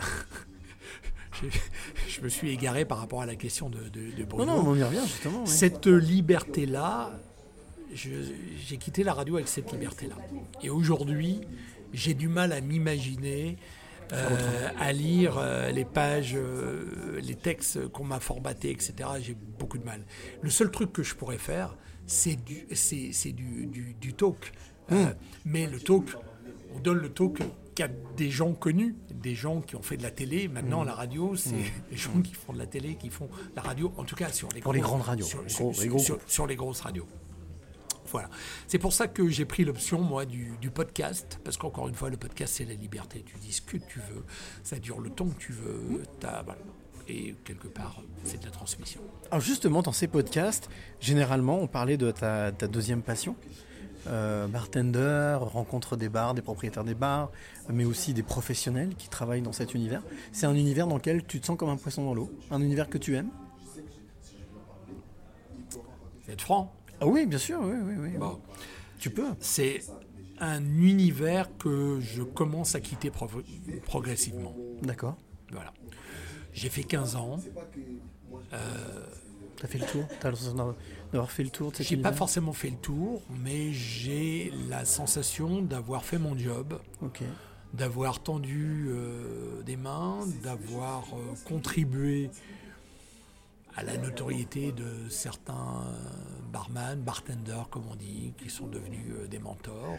Euh, J'étais là à leur début, j'ai collaboré avec eux, j'ai cru en eux. je- voilà, je suis pas, je suis pas le seul, hein, mais euh, Mhm. je pense que j'ai lancé euh, plein de formats, j'ai innové, et aujourd'hui, je me reconnais plus trop, parce qu'il y a, il y a deux générations de, de barman qui sont passés. Alors justement, je t'ai dit que j'étais venu avec plusieurs surprises. hein. Ouais. Ah. Deuxième question d'invité surprise. Ok. Pareil, même système. Est-ce que tu veux écouter Ouais. et répondre si tu peux? On va répondre. Ouais Ouais. Avec toute la franchise que tu as. hein. Bah ouais. On y va? Ok. Allez, deuxième. Bonjour mon ami Laurent, toi qui as connu plusieurs époques du bar et générations de bartenders, Quel est ton regard sur l'évolution du métier depuis que tu as commencé? Quelle a été, selon toi, l'évolution la plus marquante dans notre industrie ces 20 dernières années Enfin, quelle est la clé de réussite pour un futur entrepreneur du bar dans les années 2020 Alors Et lui- voilà. Lui qui parle, Johan de Merseman, Voilà. c'est un mentor. C'est Johan de Merseman. C'est quelqu'un que j'aime beaucoup, qui est, qui est- qui est très talentueux, avec qui je me suis euh, associé, euh, enfin, sur, Mmh. sur, sur, euh, sur un concours de, de barman. On a fait des choses pendant le confinement. Euh, je l'ai connu, bah voilà, euh, Johan fait partie des gens, euh, des gens que j'ai un petit peu poussé et qui, euh, et qui par son talent, a réussi à exploser. À exploser. Alors lui, il est pas sur Paris, il est sur Nantes, je crois. hein. Il est Lui, dans l'Ouest. il est à Rennes, Rennes. Il est à. Rennes. Oula, à si je Rennes, com- il- Si, je compare Rennes et Nantes, je vais me faire battre. Il est, il, est, il est brillant, il fait plein plein de choses. Il a eu beaucoup de prix d'ailleurs, beaucoup de son livre aussi. Ouais, ouais, livre. Quelqu'un de passionné. C'est un mentor et c'est quelqu'un qui est à l'écoute. Et c'est quelqu'un euh, à qui un jour j'ai partagé euh, des idées que j'avais et Mhm. qui était à l'écoute. On discutait, j'étais dehors pendant une heure, une heure et demie. Et il m'a dit Ouais, c'est intéressant ce que tu dis. Et euh, voilà, qui est une vision un peu avant-gardiste parce qu'on est. Ce, ce- ce milieu de, de bartender est quand même assez conservateur. Le milieu du bar est c'est conservateur. Alors, les nouvelles générations que je connais un petit peu moins euh, sont plus générations dans l'image, Hmm. dans l'Instagram. Donc dans- le superficiel, tu veux dire? Dans l'image est très importante. J'ai j'ai pas la prétention de les, les- les connaître, donc euh, il y a à mes yeux une certaine superficialité certainement. ok? Là où je suis pas trop en phase Hmm. avec cette génération, c'est que je trouve qu'ils travaillent beaucoup moins que leurs aînés et ils connaissent pas leurs aînés. C'est-à-dire que c'est comme si tu Il y a pas de mémoire, tu veux dire c'est- C'est Mm. comme si tu disais, je sais pas, un joueur de tennis, euh, euh, tu parles de allez, sans aller euh, McEnroe, euh, sans aller jusqu'à. Yannick Noah ou machin, mais Mm. tu, tu- tu parles par exemple d'Henri Lecomte, ou qui c'est Mm, tu vois. Tu te dois, tu aimes ou tu n'aimes pas, mais tu te dois de connaître. Mm. C'est si on parle d'animateur radio, tu connais pas tes anciens. Si on connaît pas euh, Pierre Desgroupes, Pierre Tchernia, tous ces gens-là, à quoi ça sert de faire ce métier C'est ça. Je et, comprends. et- et- et très souvent, euh, c'est la réflexion qu'on avait d'ailleurs avec euh, une une mentor du bar aussi, avec, avec qui j'étais euh, il, y a- il y a 15 jours, qui est une personne exceptionnelle, Sandrine Oudré-Grégoire. Et on disait on- que les, les bartenders d'aujourd'hui, je, vais prendre un mec à 22, euh, 23 ans, Mhm. je vais lui citer euh, trois noms, il va dire qui c'est. Hmm. Et pour moi, c'est pas possible. Voilà. Donc, Exigence, exigence. Il faut être exigeant avec soi, avec soi-même. Il faut être euh, bah, rigoureux, c'est-à-dire. tu, euh, tu, tu, tu peux pas aujourd'hui, avec les moyens que tu as d'apprendre, tu peux pas ne, ne- ne pas savoir ça. C'est des bases. C'est- C'est c'est des bases. Tu sais, euh, moi j'étais euh, j'étais DJ au début. Euh, Aujourd'hui, les DJ, ils ont- ils- on, leur déroule le tapis rouge, ils font, euh, ils prennent un mec pour faire leur warm-up. Enfin bon, il y a DJ et DJ, hein, mais euh, les DJ guest entre Mhm. guillemets. On prend des mecs pour faire leur warm-up, on leur dit. Donc pour tu- chauffer la salle. Tu passes pas euh, tel disque, tel disque, tel disque, c'est moi qui vais le passer. Ils font deux heures. Les doigts levés en haut, tout ça, ouais, génial, le mec est génial. Mais avant, avant d'en arriver là, il y a des mecs comme, comme David Guetta. Alors lui, il a, il, il- a connu Un cette- parcours un peu particulier, Il, a, il a il a- connu cette période-là, mais il y a des mecs comme, comme Sinclair ou comme moi. je- je- on on- on s'est battu pour que le statut soit reconnu. Mm. Tu vois Aujourd'hui, DJ, c'est connu. Moi, quand j'étais DJ et que j'allais pointer euh, à l'NPE, j'étais, le statut, c'était artiste de music hall. Ah ils ouais. savaient pas, ils savaient, enfin, chez, le chez moi, ouais. à Blois, en tout cas, euh, je sais pas comment ça se passait à Paris, mais on disait, euh, Quelle case ouais, quelle case, DJ, mais ça n'existe pas ça comme métier. Donc, on a cravaché, on a, euh, on, on- on faisait danser les gens euh, notre rôle, il, il était de faire danser les gens. Les gens étaient là à 10 heures, hein, ils faisaient la queue. Ce que tu disais Moi, tout à l'heure. j'arri- J'arrivais, j'avais euh, 10 minutes pour, euh, pour m'installer, et puis à partir de 10h15, 10h30, je commençais à faire danser, et ça s'arrêtait à 6h du matin. Donc là, il faut avoir la psychologie de la salle, il faut travailler, faut, tu vois, c'est du boulot, ça ne vient pas. euh, tu ne travailles pas deux heures en mettant tous les tubes, et euh, voilà. Donc on, on a cravaché, et le statut a évolué. Ah, Je reviens, je reviens sur la question de Johan. Ouais. Enfin, même il y avait trois questions. Ouais. C'est, euh, d'après toi, qu'est-ce qui a été la plus grande évolution dans ce domaine, dans le domaine du bartender? Et qu'est-ce qu'il faudrait pour les nouvelles générations pour... Alors, tu l'as dit, peut-être le travail, hein, c'est ça Travailler plus, cravacher plus, être un petit peu plus sur, euh, sur les coutures. Mais quelle a été pour toi, selon toi, la plus grande évolution dans ce domaine? Je sais pas si on peut parler de d'évolution. C'est- difficile de résumer. Je vais me faire des ennemis et je m'en fous. C'est difficile de résumer. euh, tu, tu, tu peux pas schéma, enfin, tu, tu peux pas schématiser. Tout le milieu du bar n'est pas comme ça. En fait, il y a l'univers du bar, c'est les, les bars à cocktails parisiens qui sont un peu les parisiens et, et dans les grandes villes, Mhm. à Lyon, Oui, qui sont les vitrines. Après, tu as le métier de barman dans des petites, euh, dans des petits bars de, Mhm. de ville ou des brasseries. C'est un autre métier, c'est pas tout à fait pareil. Euh, Aujourd'hui, le, le- le- le métier de, de bartender est, est reconnu. Il est reconnu parce que il y a eu des médias dont je fais partie qui ont poussé, Qui sont battus pour les qui exposer. sont battus, qui les ont exposés. Hmm. Il y a des barman qui ont essayé de me la jouer un petit peu, à un moment donné, un peu côté star. Je dis pardon? Je dis, euh, attends, je, je comprends pas bien. Je, je comprends pas là, ta, ta- ta position. Et là-dessus, je suis sans pitié. J'ai pas, je, je- je ne drague personne entre guillemets. Je suis vraiment sans pitié parce que euh, il y en a que j'ai recadré en disant, tu sais quoi, si tu prends autant d'argent aujourd'hui, c'est parce que tu es de la presse. Si tu es de la presse, c'est parce que, encore une fois, je suis pas le seul, j'ai tous mes petits copains qui sont aussi dans la presse pro. Euh, En tout cas, la presse a soutenu ce que tu faisais. ouais, et puis j'ai lancé des formats. J'ai Tu sais, je faisais des podcasts il y a 15 ans. Il y a, quand je repars sur les débuts d'Infobar, le Tu parlais média des que- archives que tu as. effectivement. voilà, le média que, que, que- que j'ai lancé, euh, euh, il y a 15 ans, je tombe sur. Je dis, ah ouais, podcast. Aujourd'hui, on parle beaucoup de podcast, mais il y a 15 ans quand même, tu vois. Euh, les podcasts, euh, les, les lives, euh, les... je me suis mis en danger tout le temps. Je me suis mis en danger et, et donc ça a porté ses fruits. Mhm. Mais à côté de ça, il y a quand même des gens qui ont la reconnaissance du ventre. Et il y a des gens dans cette époque-là de Johan, tu vois, c'est des gens comme Johan qui, euh, qui eux, pour moi, euh, représentent la, la, pas la belle époque du bar. Aujourd'hui, on a avancé dans le, dans le côté euh, euh, mixologie euh, pointue, euh, mais avant, avant tout, c'est l'humain, c'est la connaissance, c'est la transmission. Bien sûr. Euh, et c'est pas l'image, les tatouages et, euh, et, euh, les belles gueules en photo. voilà, c'est juste la passion, la passion du liquide, la passion des, de, de la création, la passion des gens. Et aujourd'hui, euh, tu sais, je suis arrivé dans un bar euh, il n'y a pas longtemps. J'ai un copain qui me dit Ouais, on va dans tel bar, j'ai vu euh, les critiques sur Time Out, c'est monumental, c'est génial, etc. Ok. Je dis Ok, on y, ok, on y va. Et c'est marrant parce que j'avais pas envie d'y aller. Et puis, euh, et puis bon, j'ai suivi parce que c'était un ami. Et on y va. Et là, juste en passant la porte déjà, alors je vois un beau décor, etc. C'était à Opéra, ça commence par un S.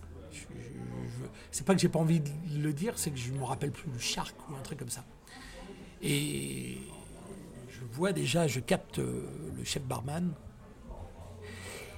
Et je sais pas. Il y a un truc qui n'est j'ai- pas passé. Tout de suite, je sens que ça va mal se passer. Je, je, je, je sais pas, je, je- je renifle un peu.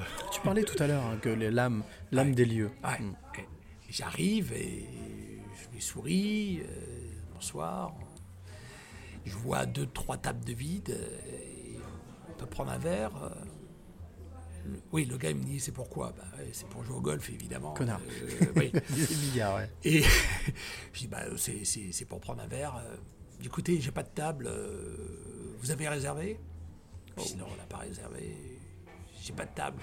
Le gamin, il a quoi? Il a, il a 25 ans. euh, ok. Je vois les gens qui bossent avec lui, même état d'âme. Enfin, je, le- je le, je, le, je le ressens en tout cas physiquement. et bon. Et le gars qui se la prend un peu. Quoi. Ah, ok. Je dis à mon pote, écoute, même s'il y a une table, je m'assois pas. Je m'assois pas, on se barre. On se barre et je reviens plus jamais dans cet endroit. Plus Hmm. jamais. Enfin, tant que. mais- Tant que c'est. tant tant que qu'il c'est est là, mais même pas, même pas, même pas. J'ai l'impression que le lieu Oui, est tu- imprégné quand- de. Voilà, de- quand, quand- tu décides, il n'y a, pas- y a pas de marche arrière. Et ça, c'est voilà, ça c'est le genre de, de personnage que je vois beaucoup, Mhm. malheureusement, et qui voilà, et je suis plus trop en phase avec ça, donc euh, voilà, j'ai décidé de progressivement euh, changer un peu de- d'univers, tout en gardant un pied dedans. Mais Larguer de- les amarres et aller voir d'autres horizons. Voilà. T'auras retenu. J'ai dit que j'étais venu avec trois questions d'invité surprise. Ouais. Et c'est drôle, enfin, je trouve ça drôle. Je trouve ça drôle parce que. Parce qu'au final, je me demande si j'ai pas bien fait cette troisième question d'invité surprise. Moi aussi, comme toi, je suis mon intuition, je suis mon flair. On écoute la troisième Allez. Et tu réponds si tu peux Je connais ou pas? Oui. Ouais. Oui, oui, tu connais. Tu connais, tu connais même, euh, même bien. Coucou Laurent, Eh ben, écoute, c'est Sandrine Oudré-Grégoire, tu vas reconnaître certainement ma voix. Je suis très contente de te savoir invitée là, mais moi j'ai toujours une question depuis le nombre d'années qu'on se connaît et qu'on te voit traîner les bars et les lieux les plus branchés de la capitale et, et partout en France, voire dans le monde. Dis-moi, Laurent, comment fais-tu pour être aussi beau? Non, mais sans plaisanter, comment fais-tu pour garder euh, cette santé, cette forme Euh, Je ne t'ai jamais vu fumer, très rarement boire. Euh, tu as une très bonne hygiène de vie et pourtant on sait que notre métier parfois nous fait dériver. Donc donne-nous les clés de ton secret. Merci. Et voilà, Sandrine, t'en parlais il y a quelques J'en- instants. J'en parlais tout ça, à ça l'heure me fait sourire. parce ouais. que parce que ouais parce que c'est une personne exceptionnelle professionnellement humainement c'est euh, et, et justement ah oui d'accord je, je- je commence Ça y est, tu Je commences, co- je commence à piger. je commence à piger c'est comme, comme les Mais- films et puis tu reviens en arrière. tu- Ah, tiens. ben oui, parce que juste pour, pour expliquer, j'ai laissé un message à, à Cyril il n'y a pas longtemps. Je Ouais. t'ai laissé un message. Ouais. Je t'ai dit, tiens, Exact. je te présente euh, quelqu'un qui, à mon avis, va coller avec toi. Mhm. Ça, c'était après ou avant? C'était après, bien sûr. C'était après. Bah oui. D'accord. Bah oui. Ok. C'était au moment où j'ai cherché pour euh, ces questions. Ces questions d'invité surprise, tout à fait. Alors, Alors. comment fais-tu pour garder cette forme, pour être aussi beau? Je vois que ça te fait rire, mais. Ouais, ça me fait rire. Ça me fait rire. Euh, non, euh, le physique, tu sais, le physique, il passe par, euh, il passe euh, par les épreuves aussi. Donc, Au final, je pense que si je devais reformuler la question, c'est comment est-ce que tu arrives à tenir autant dans le temps? Parce que tu l'as dit. Alors, moi j'ai une petite idée, mais je pense que la, la réponse tu l'as déjà donnée depuis longtemps. Mais comment est-ce qu'on fait pour garder cette ligne Cette droiture? Ben, il se passe plusieurs choses. Il y, a, il y a- il y a- pas mal de choses. Il y a des choses que j'ai euh, que j'ai déposées. Peut-être que tu sais le, le surpoids. J'ai j'ai été en surpoids. Mhm. J'ai perdu. J'ai et là j'arrive au moment où je te parle. Je crois que ça fait euh, peut-être 25 ans que j'ai pas eu le poids que Ah je ouais? fais aujourd'hui. Ouais. Ah ouais. Et je me dis qu'à 58 pas- balais, c'est pas mal parce que aujourd'hui les, les kilos sont très très durs à perdre. Ouais, et euh, je suis pas dans le régime, je suis pas, j'ai juste changé. Alors hygiène de vie, oui. Tu Elle parlais un peu de sport, tu disais tout à l'heure. non, ouais, enfin non. Un peu de gym. Et encore. Euh, j'ai fumé, j'ai beaucoup fumé. D'accord. Sandrine ne m'a pas connu euh, fumeur, mais j'ai fumé jusqu'à trois paquets par jour. Ce qui est énorme. Euh, ce qui est énorme. Et je me suis dit, bon, il faut que j'arrête, sinon je crève. Mhm. Voilà. Donc je me suis fait peur. je me suis vraiment fait peur. hein. Je, je- je suis allé faire des radios, des poumons. on m'a dit non, tout, tout va bien. Je me suis dit, pardon. non, non, mais vous inquiétez pas, je, je connais les, les- les statistiques. euh, donc aujourd'hui, vous avez 28 ans, tout, tout finit par arriver d'un seul coup à 30 ans. Ah ouais. Et puis après, c'est la merde, et puis après, euh, ok. Donc euh, je vous conseille d'arrêter maintenant, parce que après, ça met beaucoup de temps à évacuer, etc. etc. Puis je me suis mis des, des challenges, et je me suis toujours challengé dans la vie, Mhm. et j'ai toujours gardé la ligne. Euh, ce que je me suis mis en tête. Ça, j'ai une puissance de, de caractère qui est assez forte. Oui, un mental assez fort quand même. un mental assez fort. Et, euh, et j'ai dit, ok, je vais arrêter de fumer. Et j'ai arrêté de fumer en 10 jours, ça fait 20... euh, je sais pas, j'ai arrêté de fumer un, un 12 décembre euh, 1994. Ah ouais. Donc, ouais, ça fait... Presque 30 ans. Ouais. 30 ans l'année Pas prochaine. une seule cigarette. Génial. Voilà. Génial. Donc euh, ça s'est fait. Est-ce que, comme dit, euh, comme dit Jérémy Ferrari, quand on, on est toujours euh, abstinent, on est fumeur abstinent, ou on arrive à devenir justement. Non, alors je suis, je suis devenu euh, un ayatollah de la clope. Je, D'accord. je suis, ça me dérange. Mais Mm. En fait, je me suis Mm. fait hypnotiser euh, Ok, pour, euh, ok. pour, euh, voilà. Mais là, j'ai une chance incroyable, Mhm. incroyable. J'ai fait une heure d'hypnose. En fait, je me suis dit, cette addiction que j'ai, moi, je me, je me polluais euh, moi-même. hein. C'est, je me fatiguais. je, je- je fatiguais mon entourage. Je faisais des, des tournées. On avait euh, euh, des tournées de casting. On était euh, en bagnole. On faisait 5 heures de bagnole. Je fumais comme un pompier. Mais, et bon. Donc, je me suis dit, OK, il faut que ça vienne de la tête. Et donc, je me suis dit, qu'est-ce qui peut venir de la tête? Ok, euh, en fait, j'ai- pas envie de m'infliger des patchs, j'ai pas envie de Mm. m'im- m'imposer des, des- des contraintes. Donc, il faut que ça vienne de la tête. L'hypnose, tiens, je connais un hypnotiseur. Danny Dan, c'était un peu le- l'équivalent à l'époque de, comment il s'appelle, le, le, Mesmer. Voilà, c'était l'équivalent de Oui, Danny Dan, bien sûr, ouais. Voilà. Et je le connaissais un petit peu et euh, il s'est occupé de moi. J'ai fait une heure avec lui, une heure, une heure et quart dans son bureau. J'y croyais même pas. Hmm. J'y croyais pas. Il me dit, tu vas sortir du bureau, la première chose que tu vas faire, c'est que tu vas t'allumer une clope. C'est ce que j'ai fait. Et puis, euh, voilà. Et puis, bon, avec un, un peu de volonté, ça se fait pas comme ça. Il faut vraiment qu'il y ait un déclic, hein, tu vois. Mais euh, Bien sûr. avec euh, de la volonté, euh, dix jours après, j'ai arrêté de fumer un jour où il y avait 12 personnes à table qui fumaient. Ah. Soirée pour les restos du cœur. 12 personnes à table fumaient. Et ça, le euh, déclic était et là. j'arrive en fin de journée et je me dis, j'ai pas fumé, je vais essayer de tenir. Et là, j'ai tenu ma première nuit et là, j'ai compté. Un jour, deux jours, trois Ah jours. oui, tu comptes, jours. Ouais, j'ai compté. Et puis, bah, ça fait, euh, je compte plus, mais voilà, ça fait euh, Oui, il y aurait passé sur le mur. hein. alors après, sur l'alcool, j'ai bu, mais bu euh, normalement, si tu Mmh. veux, de manière festive ça. par mon travail, mais, mais jamais, euh, jamais bu euh, comme un alcoolique que j'aurais pu devenir. D'accord. J'aurais pu. Mais euh, Ce que disait Sandrine, hein, c'est ces, métiers, ces environnements où effectivement on peut glisser, on peut un peu déraper. j'ai toujours voulu garder le contrôle. C'est-à-dire que j'aime bien perdre une partie du contrôle, mais une partie seulement. Mhm.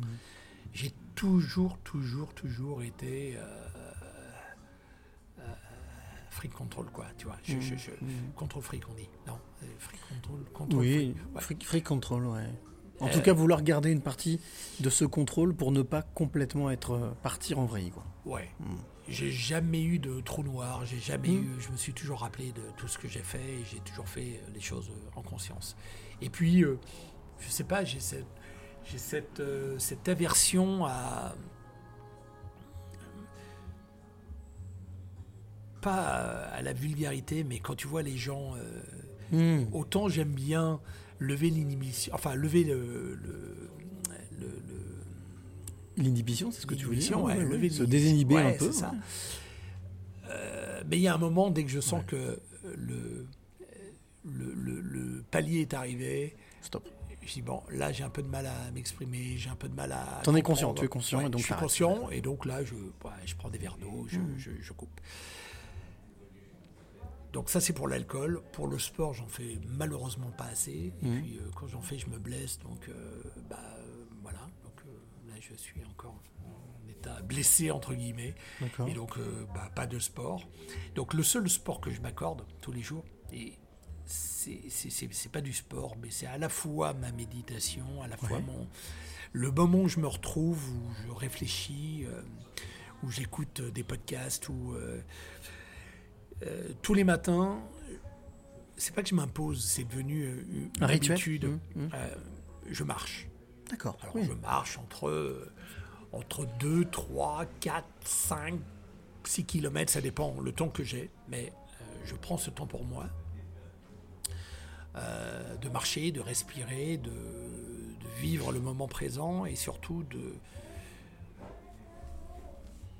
de garder euh, ce pied avec la réalité. Parce que je trouve qu'on est dans un monde où, où tout va vite, tout va trop vite et on ne prend pas le temps de réfléchir. Qu'est-ce que, qu'est-ce que ça provoque chez toi à ce moment-là quand tu marches? Alors, du podcast, musique, tu observes la nature, tu es dans l'instant présent. Quelles sont les émotions qui te traversent? De la gratitude, de- du bonheur de... de la gratitude et la sensation que je me suis un peu perdu. Mhm. On est, euh, tu sais, je suis entrepreneur Mhm. et euh, avec une, euh, une soif d'apprendre, toujours apprendre, apprendre, apprendre. Et puis finalement, j'ai l'impression que je suis victime d'infobésité, tu vois. Trop d'infos. Alors, je coupe les médias mainstream, voilà. J'écoute de temps en temps euh, des flash infos juste pour avoir Le le, cadre. fa- le- le- le factuel. Après, j'accorde pas vraiment d'importance sur le traitement de l'information, et tu sais de quoi je parle. Mhm. Euh, le traitement par lui-même, ou alors je vais chercher des traitements alternatifs, des médias alternatifs pour rentrer plus en profondeur. Mais voilà, j'ai euh, j'ai ce- ce- ces, ces flashs qui sont factuels. Je Mhm. sais qu'il y a eu ça, il y a eu ça, il y a eu ça. Voilà. Au moins prendre l'air du temps, quoi. Savoir un petit peu où tu Voilà. les pieds. Mais en même temps, je veux pas subir l'actualité. Et, euh, et en fait, euh, il y a un moment, euh, voilà, j'étais Mm. euh, dans les flashs de France Info, dans Ah ouais. sans arrêt, sans arrêt, sans arrêt, et, et je me suis aperçu que bah, j'avais l'impression que j'avais tous les malheurs du monde sur les épaules et que j'étais responsable de plein de choses dont j'étais pas responsable in fine. Mais et c'est lourd, et c'est lourd à porter. Là aussi, Et- il y a une prise de conscience alors. Avec le- la volonté de prendre du recul. Ouais. Et puis, euh, et puis beaucoup de fatigue, tu vois. C'est-à-dire que je, je- ces marches quotidiennes me permettent de, de faire un peu le point sur moi-même et de me dire que que je me suis oublié, que j'ai oublié euh, ce qui me faisait vibrer, que je suis euh, dans cette course au jour le jour, toujours à apprendre plus, à, à gérer les, les, les différents mouvements. Tu vois, là, on est dans les IA euh, qui, qui sont qui, qui révolutionnent le monde et qui euh, et qui euh, et qui me causent à moi et à plein de gens des, des, des, des- des problèmes parce que voilà la- Y compris à celui qui a, qui a- qui a inventé l'IA. Enfin, Ouais. en tout cas pour ChatGPT, je sais pas si tu as vu, mais voilà. Il a dit sûr. non, j'ai j'ai fait une erreur. Bien sûr. Une prise de conscience, ouais. Donc ça a un côté, euh, ça a un côté génial parce que la technologie euh, peut faire des miracles, mais la manière dont on l'utilise euh, peut faire des, des ravages. Ça a toujours été le cas, souvenons-nous de égale MC2. hein. Ouais. Euh, Einstein, c'était pas la bombe nucléaire qui voulait faire, hein, la bombe atomique. mais- Donc euh, voilà, c'est des prises de conscience et cette marche tous les jours me permet de me poser un petit peu et, et de, et de réfléchir à ma condition et de, et de me dire que euh, j'ai besoin de rester en forme. J'ai besoin de rester en forme. Si je veux rester en forme mentalement, Mhm. ça passe par le physique, tu vois. Et là, euh, en ce moment, au moment où je te parle, j'ai quelques potes qui sont en train de, de, de clapser, tu vois, qui ont, qui ont mon âge, voire plus jeunes, Mhm. euh, que j'ai connus euh, en pleine forme il y a encore un an, qui étaient en pleine forme, avec qui je buvais des coups à la maison, etc. Et puis, euh, et puis qui sont pris de, voilà, de cancer, de, de- de- choses. euh, Les cancers, on sait que c'est généré beaucoup aussi par le stress, Mhm. souvent. Donc je me dis. faut lever le pied. faut lever le pied. Et en plus de ça, j'ai un truc. Et ça, je ne sais pas comment m'en débarrasser. Euh, mon père est décédé à mon âge. Enfin, il, avait, D'accord, il ok. avait 59 ans. Et je me suis dit, Je sais pas pourquoi. Je me suis dit que j'allais mourir jeune. Alors peut-être que c'est du bullshit tout ça, mais. Je me suis dit que j'allais mourir jeune et je me mets toujours la limite Hmm. des 59 ans. Hmm.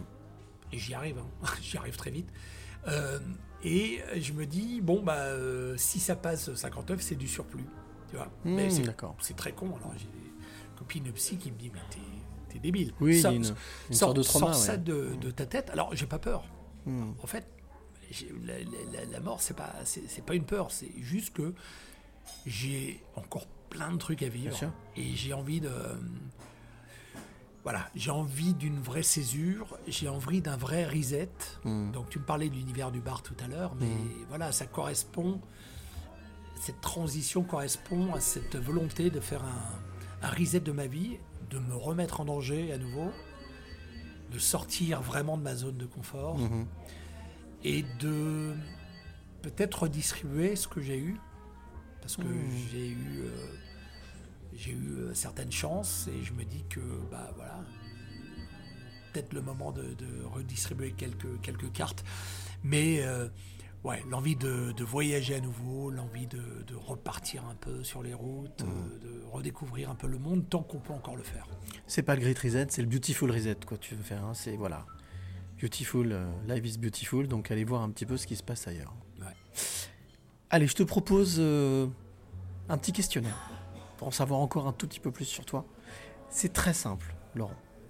La seule chose, ne pas réfléchir et répondre vite. Faut pas que ça passe par le mental. c'est pas, c'est- pas ma spécialité je Ouais, mais on- là, tu, vas voir. C'est, tu es plutôt ça ou ça. Tu vois, c'est simple. Ouais. T'as pas 36 000 choix. Tu es plutôt café ou thé? Café Sucré ou salé? Salé Matin ou soir matin et j'adore la nuit Ok. Bonjour ou au revoir bonjour Tu es plutôt famille ou ami maintenant famille avant plus amis mais maintenant plus famille Tu es plutôt s'il te plaît ou merci merci Tu es plutôt mental ou cœur Ça j'avais compris qu'a priori.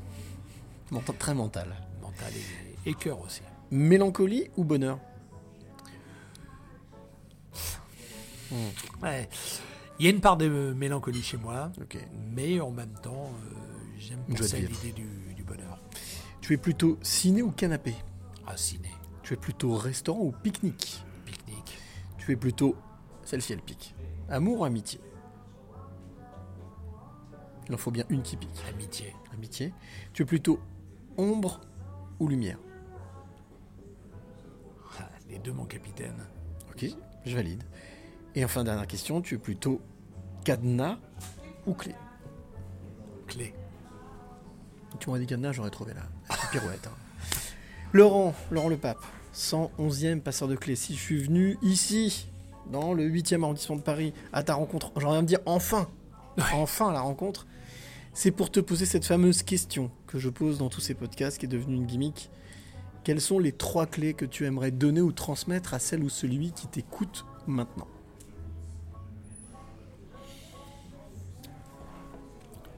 Tu vois, je, je- je lève toujours les yeux vers le- vers l'horizon, t'as remarqué. Ouais, hein, ouais, tout à fait, ouais. je- voilà,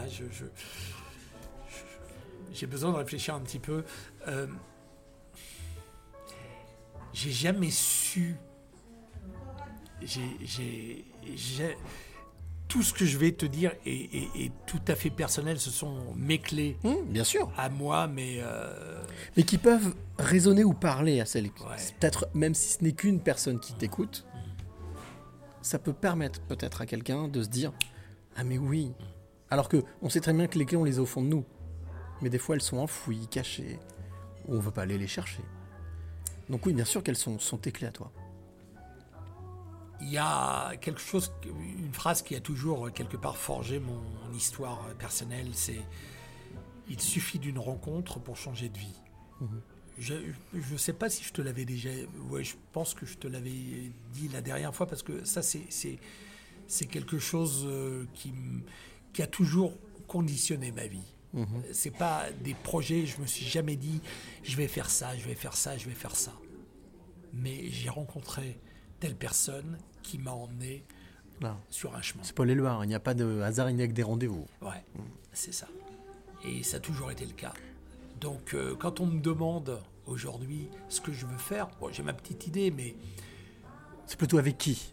c'est plutôt avec qui Mhm. et ouais et qui je vais Mhm. rencontrer. C'est Mhm. toujours la question que je me pose quand je suis en voyage, c'est avec qui je vais rencontrer. Donc la première clé, c'est être à l'écoute des autres, faire attention à ceux CEX qui nous entourent. Ouais. Ouais. Être curieux et curieux parce que t'as des gens qui viennent avec, euh, avec une armure ou Mhm. t'as des gens qui, Mhm. si tu casses pas la première barrière, tu sais pas. Et derrière, euh, le fait d'avoir posé une question, ça peut t'emmener sur des, des chemins, une question. C'est pour ça que, tu sais, moi, dans les soirées, je vais revenir aux deux, aux deux clés, mais Bien ce sûr. qui me manque aujourd'hui, dans les soirées, justement, c'est ça, c'est ces passeurs de clés. Cette C'est approche. Cette approche. Euh, J'ai beaucoup appris d'un mec qui a été euh, brand ambassadeur pour, euh, pour Moom à l'époque. Et lui, en fait, en une demi-heure, il t'avait présenté tout le monde.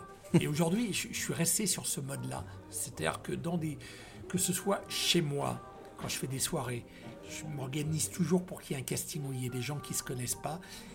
Et quand je vais dans une soirée, où j'organise une soirée, je fais toujours en sorte de donner euh, tout de suite les, les clés de la boutique aux gens, faire en sorte qu'ils se sentent bien. Ils Mhm. arrivent, ils n'ont pas leur marque. Et euh, ok, alors euh, Cyril, je te présente, vous vous connaissez pas? Non, alors je pense que vous avez beaucoup de choses. Regarde ce que je t'ai dit avec Mhm. Sandrine. Mhm. Vous avez beaucoup de choses à vous euh, à, à- à voir ensemble. Oui, parce que Euh, tu sens, tu sens les personnalités et tu sais qui s'associe, qui se dissocie. Tu sais exactement comment ça peut fonctionner. Donc ça c'est une phrase d'introduction et après je me barre. Et puis je vois que trois heures après, les Ça gens discute, sont encore en train de discuter, se sont trouvés des amis en commun et sont en train de refaire le monde. Et ça, j'adore. Et s'il n'y avait pas eu, tu vois, cette petite cette, cette- ce- ce- cette petite punchline qui a fait l'introduction. Il y aurait pas eu de rencontre. Voilà. Et ben, ça peut être aussi avec quelqu'un qu'on connaît pas, tu vois, Mmh. dans un bar ou, ou n'importe. Voilà. Donc être ça, curieux, première clé. Ouais. Ouais. Être curieux, donc première clé. Deuxième clé.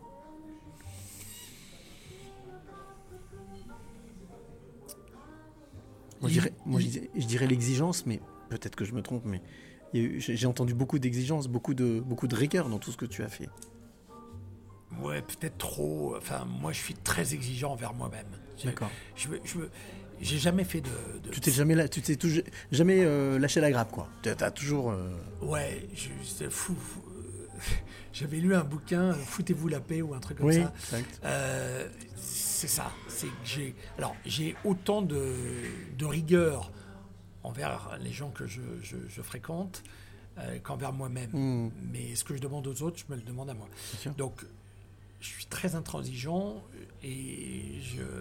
et, bah, quand je fais des conneries ou quand je. Je reporte pas la faute sur les autres, c'est, j'assume. J'ai, j'ai- voilà. Là, actuellement, je suis pas forcément dans la meilleure phase, mais euh, euh, ça, c'est relatif à des décisions que j'ai prises par le passé, qui ont été malheureuses, et c'est moi, c'est, c'est Mm. personne d'autre. Donc, ce qui m'arrive, c'est, moi. Et ce qui va m'arriver, c'est moi aussi. Ça peut être une clé, c'est-à-dire assumer, assumer les choses? Ouais, parce qu'on se trouve toujours, tu sais. Une euh, excuse. Mm. Des excuses. C'est de la faute à machin. C'est la, la conjoncture. C'est ceci, c'est cela. euh, voilà.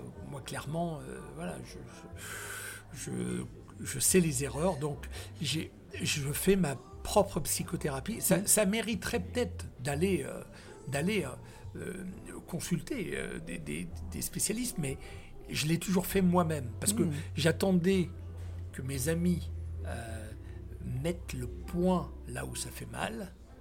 Pour- Malheureusement, je ne l'ai pas eu beaucoup, et professionnellement et personnellement. Malheureusement, j'attendais de ça, tu vois. C'est toujours, c'est comme les piges, tu vois. Tu Hmm. fais les piges, tu, mais t'aimerais bien avoir un, un regard de l'extérieur. Euh, ou quand t'as merdé, t'aimerais bien peut-être qu'on te dise où tu as merdé. Parce que avant de savoir euh, où tu as merdé et de faire ton analyse, euh, alors so- soit tu es capable de le faire et, et voilà, mais, mais si tu as un regard à la fois bienveillant, mais en même temps euh, qui, qui- qui va mettre Honnête, points bien sur sûr. les i en disant euh, Laurent, pardon, mais là tu t'es un peu. Tu, tu- t'es un peu gaufré. Ouais, mais est-ce qu'au Ouais. final, c'est pas parce que toi, tu n'avais pas le courage ou le. C'est pas c'est même pas une question de courage, mais la volonté d'aller toi pointer les choses et que tu attendais peut-être ça en retour de quelqu'un, comme une marque de confiance, peut-être? Je sais pas, j'ai toujours navigué à vue, Mm. mais c'est- c'est c'est fatigant. Ah oui. C'est fatigant, tu vois. J'aurais aimé avoir un, un mentor. Bah tiens, ça c'est peut-être aussi. Trouvez-vous un mentor. Troisième clé, trouvez-vous Ouais. un mentor. Trouvez-vous un mentor, c'est vachement important d'avoir un mentor. C'est Un sage, fait- ça fait- quelqu'un qui- ça fait gagner du temps. Euh, euh, ce que j'ai appris, j'ai eu des personnes qui m'ont inspiré, mais je peux pas appeler ça des mentors. Mais j'ai eu des personnes qui m'ont inspiré, mais j'aurais aimé, euh, en fait, où j'aurais dû les idéaliser et, et- et me dire, ok, lui c'est mon mentor, qu'est-ce qu'il ferait dans telle circonstance Hmm. Qu'est-ce qu'il aurait fait Ou alors les interroger directement. Hmm. Et ça, je trouve que j'aurais gagné énormément de temps parce que je, je pense, si aujourd'hui je veux mettre le pied sur l'accélérateur, c'est que je pense que j'ai perdu beaucoup, beaucoup, beaucoup de temps. Et en même temps, et en même temps, tu as aussi engrangé énormément de choses qui fait que tu es ce que tu es aujourd'hui. Donc au final, l'un Ouais. dans l'autre. Ouais. Et je repense à cette euh, chanson de d'Aznavour hier encore. Mm. Et j'ai gaspillé mon temps, euh, voilà, avec euh, avec des, des, des futilités. Il n'y a pas eu que des futilités, mais mais ouais, trouver un mentor, je trouve que c'est bien. Et puis euh, libérer la parole aussi. Donc, être curieux, Ouais. assumer les choses, et puis on va dire troisième égalité, avoir un mentor, trouver un mentor, et tu disais donc libérer la parole. libérer la parole, Parce communiquer. Communiquer et puis savoir aussi se, se livrer. Tu sais, aujourd'hui, on est dans une, on est dans une société où, euh, où c'est, euh, c'est le physique, c'est ce que tu vas dégager, euh, mais on cherche pas derrière. Ok, on te voit sur les réseaux sociaux, donc tout va bien. Ah, t'es en voyage là, t'es en voyage là. Ah, putain, t'as la belle vie. Ok, derrière. Tu sais ce que c'est. On a tous nos- notre croix à porter. On a tous nos galères. Tous autant qu'on est riche, pas riche. On a, on a tous des trucs durs dans, dans, dans- dans nos vies. C'est pas euh, la vie des réseaux sociaux. C'est pas. Alors pourquoi s'inventer une façade? Pourquoi Enfin, je, je l'ai fait. Je, je l'ai fait. Donc, ok. Que tu dis assumer, hein, c'est ce que tu disais. Ouais, ouais, ouais. Je- Il y a un moment, je me disais non, je ne l'ai pas fait, euh, non, j'ai pas eu la grosse tête, non. Mais avec du recul, euh, oui, peut-être. Mais euh, je trouve qu'aujourd'hui, la, la transparence, la sincérité, c'est marrant parce qu'on on voit maintenant, euh, je, je regarde des statistiques sur les réseaux sociaux, etc., sur les, les tendances, et on revient dans une tendance retour à la réalité, au non broadcasté, entre guillemets. Toi, tu fais pas de montage, tu dis Mhm. tu fais pas de montage. Mhm. Euh, Authenticité. euh, authenticité. Je vois des vidéos de, de youtubeurs, alors ils font des vidéos hyper montées, hyper shadées, et puis à côté de ça, je regarde les. Ils ont aussi des vidéos en mode. euh, ils se filment euh, Mhm. en mode roots. Il n'y a aucun montage et un son pourri, et je m'aperçois que ces vidéos elles font plus Bien d'audience. Mhm. J'ai mis un post l'autre fois sur, sur, sur Facebook, je revenais d'une longue marche. Là, pour le coup, j'avais fait une grande, grande marche. Et j'ai mis un post Oui, en disant vu. que voilà, que j'avais- pris un peu de temps pour moi, j'avais Mhm. des trucs à faire importants, mais j'ai dit euh, fuck. Et, euh, et je pense à moi d'abord. Mhm. Il n'y avait aucun calcul derrière ce poste, et en fait, je suis, j'ai vu qu'il y avait beaucoup de- d'engagement et beaucoup de gens qui j'aurais pas imaginé réagir sur ce poste-là. Et qui ont réagi. Et qui ont réagi. Et, et je me suis dit, bon, tu vois, en fait, euh, il y a plein de gens qui ont le même problème. Eh mais oui. ils ne le disent pas. L'authenticité fonctionne, c'est- hein. C'est Mhm. c'est- ma vie rêvée sur les réseaux sociaux. Et voilà. C'est ça. Donc, libérer la parole, assumer qui on est, et puis, euh, et puis, et puis merde, on a tous nos, Et curieux. on a Mhm. tous nos fêlures, on a tous fait des trucs euh, plus ou moins bien, plus ou moins moches. Et alors, euh, voilà, à partir du moment où tu arrives à analyser ça et tu arrives à, à- à ne plus, plus reproduire euh, ces schémas négatifs, bah voilà, moi j'ai pas de problème euh, à revendiquer ce que je suis, ce que j'ai fait, euh, ma part d'ombre, et à en parler. Alors j'en parlerai peut-être pas aussi directement à tout le monde comme, comme je t'en ai parlé, mais, mais je pense que de toute façon, parler média ou pas média, je pense que parler c'est bien. Poser l'armure. Mm. Parler à un inconnu, ça peut faire du bien, tu vois. C'est, euh, mais parler, pas garder ça, parce que le fait de garder ça, C'est là fait, où ça rend malade. Hein. c'est là où ça rend malade. Et tu as des gens qui sont en psychothérapie de- pendant des, depuis des, des- des années, tu vois, des années. Et, parce qu'il y a des trucs. Et l'hypnose, ça te, ça te libère euh, De ça. cer- certaines choses. Et en fait, tu t'aperçois que ce que tu fais aujourd'hui, tout est conditionné par des choses que tu as peut-être enfouies au fond de toi Tout à fait. et que tu n'as pas forcément envie de déterrer, mais qui serait bien que tu déterres. Parce que Eh oui. parce que c'est là, c'est latent. Et, euh, et tu sais, on parlait de kilos tout à l'heure, Mhm, mais euh, mhm. j'ai appris par l'hypnose qu'il y avait euh, des, des- des kilos émotionnels. Oui, bien sûr. Bien sûr. Et ça, quand tu te libères de ça, bah, finalement, tu vas mieux. Et puis, euh, et puis, je vais te dire un truc, ça, c'est peut-être le privilège de l'âge. Euh, je, vais être un peu trivial, mais quelque part, j'en ai rien à battre de ce que les gens peuvent penser de moi. C'est-à-dire que c'était important avant, ça ne l'est plus aujourd'hui. Euh, Maintenant, même de mon entourage, c'est-à-dire que s'il y a des gens qui sont euh, euh, qui sont pas pour ce que je fais, qui ne respectent pas ce que je veux faire, c'est pas pour autant que euh, ils ont tort. Mais je vais juste me détourner de leur de leur regard et peut-être de leur présence Pour faire et- ce que tu as à faire. Pour pour faire pour écouter ma voix, c'est tout, Mmh. c'est tout. Et Mmh. ça, je pense que quand quelqu'un te dit ça, quand quelqu'un euh, réagit par intuition, quand quelqu'un te dit Mmh. j'ai la sensation que, ou j'ai envie de faire ça et que tu vois qu'il est porté par, par, par, par ça, il faut pas lui casser les pattes, il faut pas lui briser son, son rêve. Et je dis ça aux enfants aussi. Tu sais, je dis souvent à mon fils, moi je te donne, je te donne des clés, je te donne des clés, tu en fais ce que tu en veux. Moi j'aurais aimé que mes parents me donnent ces clés-là. Ces clés, ces, trucs, je les ai appris en, en vivant, des expériences bonnes, mauvaises. Je te pose ça là, tu en fais ce que tu veux, mais au moins tu as ça. Tu as la boîte à outils et tu fais ce que tu veux avec. Mais au moins, tu sais que si tu as besoin d'un outil, il est là. Si tu as besoin d'en parler, il est là. Je dis à mon fils, tu me parles de ce que tu veux. Si tu as envie de m'en parler, tu m'en parles. Tu veux pas m'en parler, tu m'en parles pas. Sache que je suis à l'écoute. Mais il y a un moment, il faut que. Faut si, parler. Si tu me parles, tu me parles. Quand je vais mal, il s'inquiète. Mhm. Donc il est là à l'écoute aussi. Il est là à l'écoute. Mais ce, ce que je fais, c'est que je, je lui dis écoute, je suis pas forcément dans la bonne période. Là, il se passe des choses, etc. Donc, m'en veux pas si je réponds pas au téléphone. C'est, c'est pas un rapport à toi.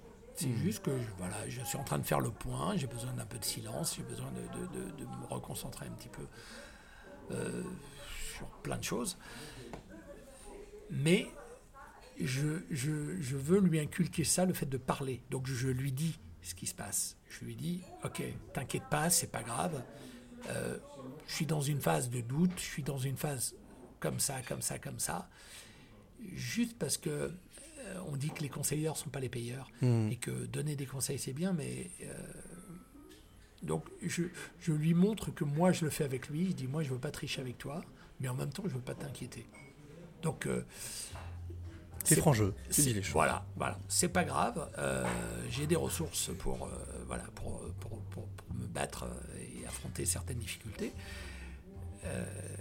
Mais j'aimerais que toi, si tu as besoin, Je suis là suives aussi. parce que sinon, tu vas garder ça en toi et je sais que c'est pas bon. On est dans la transmission encore. On dans cette dans fameuse transmission. transmission. Ouais, ouais, c'est ça. J'ai deux dernières questions à te poser, Laurent, avant de boucler ce podcast passionnant. Tu vois, je l'avais dit au début, j'avais écouté mon intuition, ma petite voix, j'avais raison quand même. Euh, c'est mon amante la plus belle, elle me mange jamais cette petite voix. Je vais te demander trois coups de cœur. Un coup de cœur récent ou pas? Premier coup de cœur, coup de cœur livre. Est-ce qu'il y a un livre qui, qui t'a renversé, chamboulé, euh, bouleversé, euh, ému euh? Alors, des livres, j'ai un rapport à la lecture qui est un petit peu particulier, c'est-à-dire que le seul moment où je pourrais lire, c'est le soir, et j'ai une tendance à m'endormir très très vite. Moi, je. Pouf, Tu je- tombes. moi, en deux minutes, je, je dors. Donc, quand je lis, ça, ça peut prendre mille ans. Donc, j'ai opté pour la solution alternative des livres audio. Ouais, Donc, je sûr. consomme énormément de livres. Ça énormément de livres audio, mais bon, ce sont des livres. euh, alors, euh, la bonne durée pour moi, c'est plus 4 heures, etc. Mais je suis sur des livres parfois qui durent 15 heures, donc. euh, Ah ouais. En plusieurs voilà, morceaux. Qui, qui- qui sont longs. Et ça va de tout. hein. Alors, il y a beaucoup de livres de développement personnel, mais Mhm. il y a aussi des biographies, il y a des histoires des gens. Voilà, les biographies, Mhm. c'est l'histoire des gens euh, m'intéresse beaucoup. Donc, mais je vais quand même pointer sur un livre qui a fait la boucle. Ok. Le premier livre qu'on m'a offert, c'est ma mère qui me l'a offert. Elle s'en souvenait même pas. Et moi, je me rappellerai toujours. Et pourquoi ma mère m'a offert ce bouquin Je ne sais pas. Quand j'avais 14 ans, elle m'a offert le Napoléon Hill. Réfléchissez et devenez riche. Ok. Je ne sais pas si tu connais ce, Pas ce- du ce- tout. ce bouquin qui Pas est- du tout.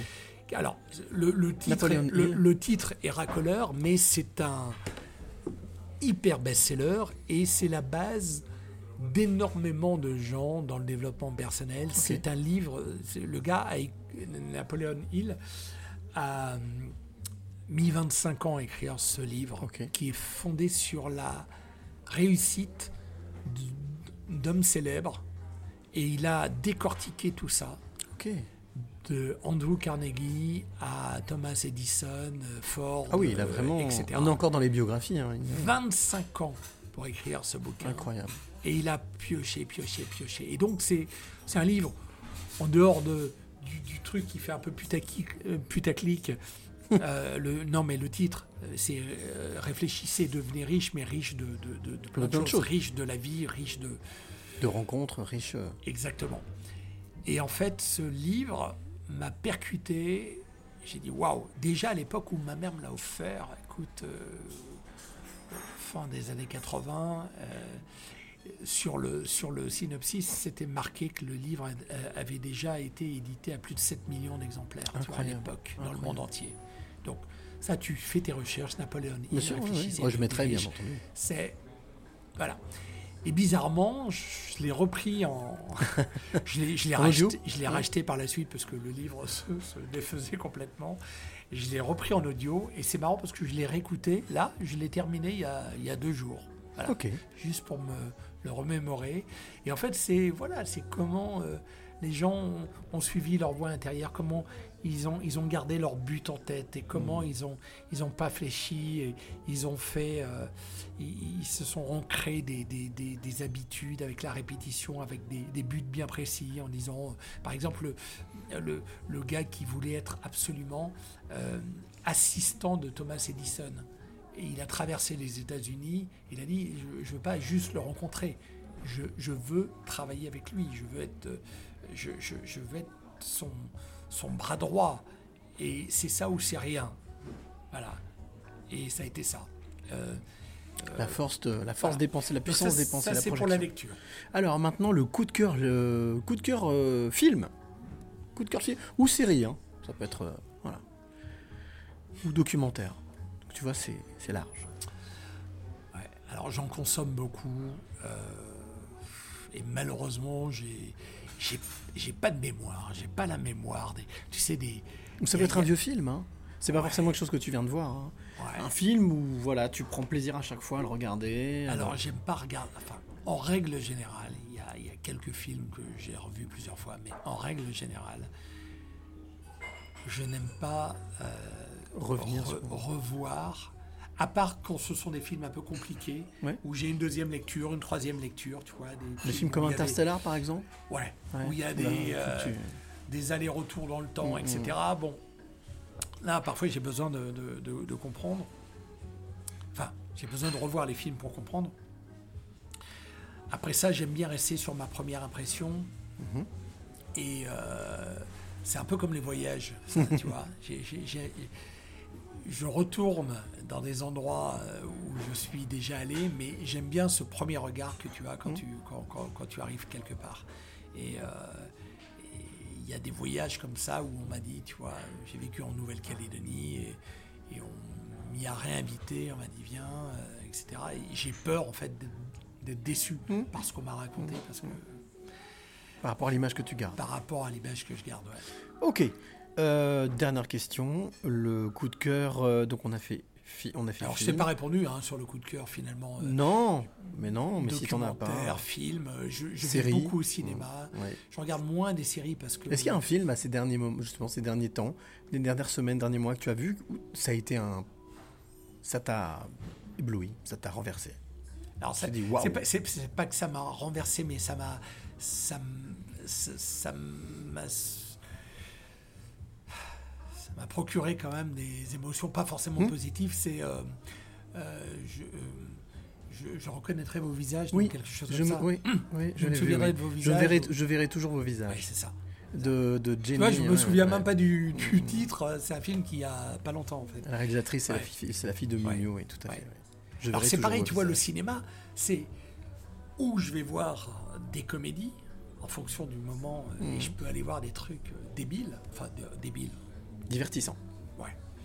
Euh, ou alors je vais voir des trucs euh, qui, qui te, qui te retournent. tu Mais je l'ai vu, ce film-là, effectivement, il est très, très, très poignant et il est surtout très bien tourné.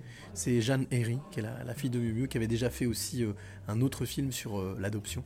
Ouais, ce film est vraiment puissant. Je le mettrai aussi avec le podcast. Et enfin, plus simple. Enfin, plus simple, quoique. J'en sais rien, je m'avance. Ton coup de cœur musique. Est-ce qu'il y a un truc là, ces derniers moments, ces derniers temps, qui t'a. Waouh C'était cool. Ça t'a retourné la tête ou alors ça t'a. T'as eu vraiment un coup de cœur? Putain, je suis d'une banalité là quand il faut parler de musique et pourtant. Ah non, mais. euh, Euh, non, alors tu, tu vois, là, non. Là, j'ai- Alors. J'ai pas de. Alors, j'ai pas eu de mentor. Ouais. J'ai pas eu, j'ai pas eu de d'idole Ouais. euh, de cinéma, de série. pas été fan de quelqu'un. J'ai eu des choses que j'ai aimées, des séries que j'ai aimées, mais euh, j'ai jamais été fan. Si peut-être Bruce Lee euh, quand j'étais plus jeune, euh, voilà. Mais bon,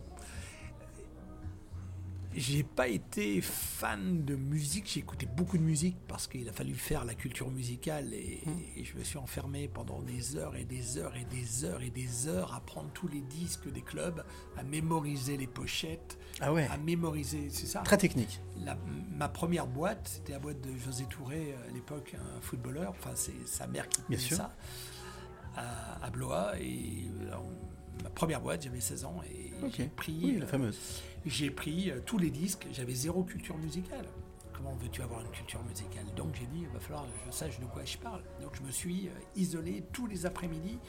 Bachotage, quoi. hein. J'ai regardé les pochettes, j'ai écouté euh, les sons et, et toujours beaucoup de curiosité à écouter, à écouter, à écouter, à écouter, à, à découvrir les histoires qu'il y avait derrière, Mhm. les histoires de radio. Il y avait une radio à Paris qui s'appelait le Poste Parisien où tu avais des, des encyclopédies euh, du rock, des mecs qui parlaient. euh, voilà, des Alexandre Marcelin qui a fait les, euh, les enfants du rock, Mhm. euh, notamment. Et, Comme bah, Philippe Manœuvre aussi, comme bien d'autres. voilà, et Eric bah- Jean-Jean le fait maintenant aussi. Ouais, exactement. Et je- j'adore les histoires comme ça. J'adore les, les histoires de- que Jean-Jean raconte et que, et que tous ces gens-là racontent.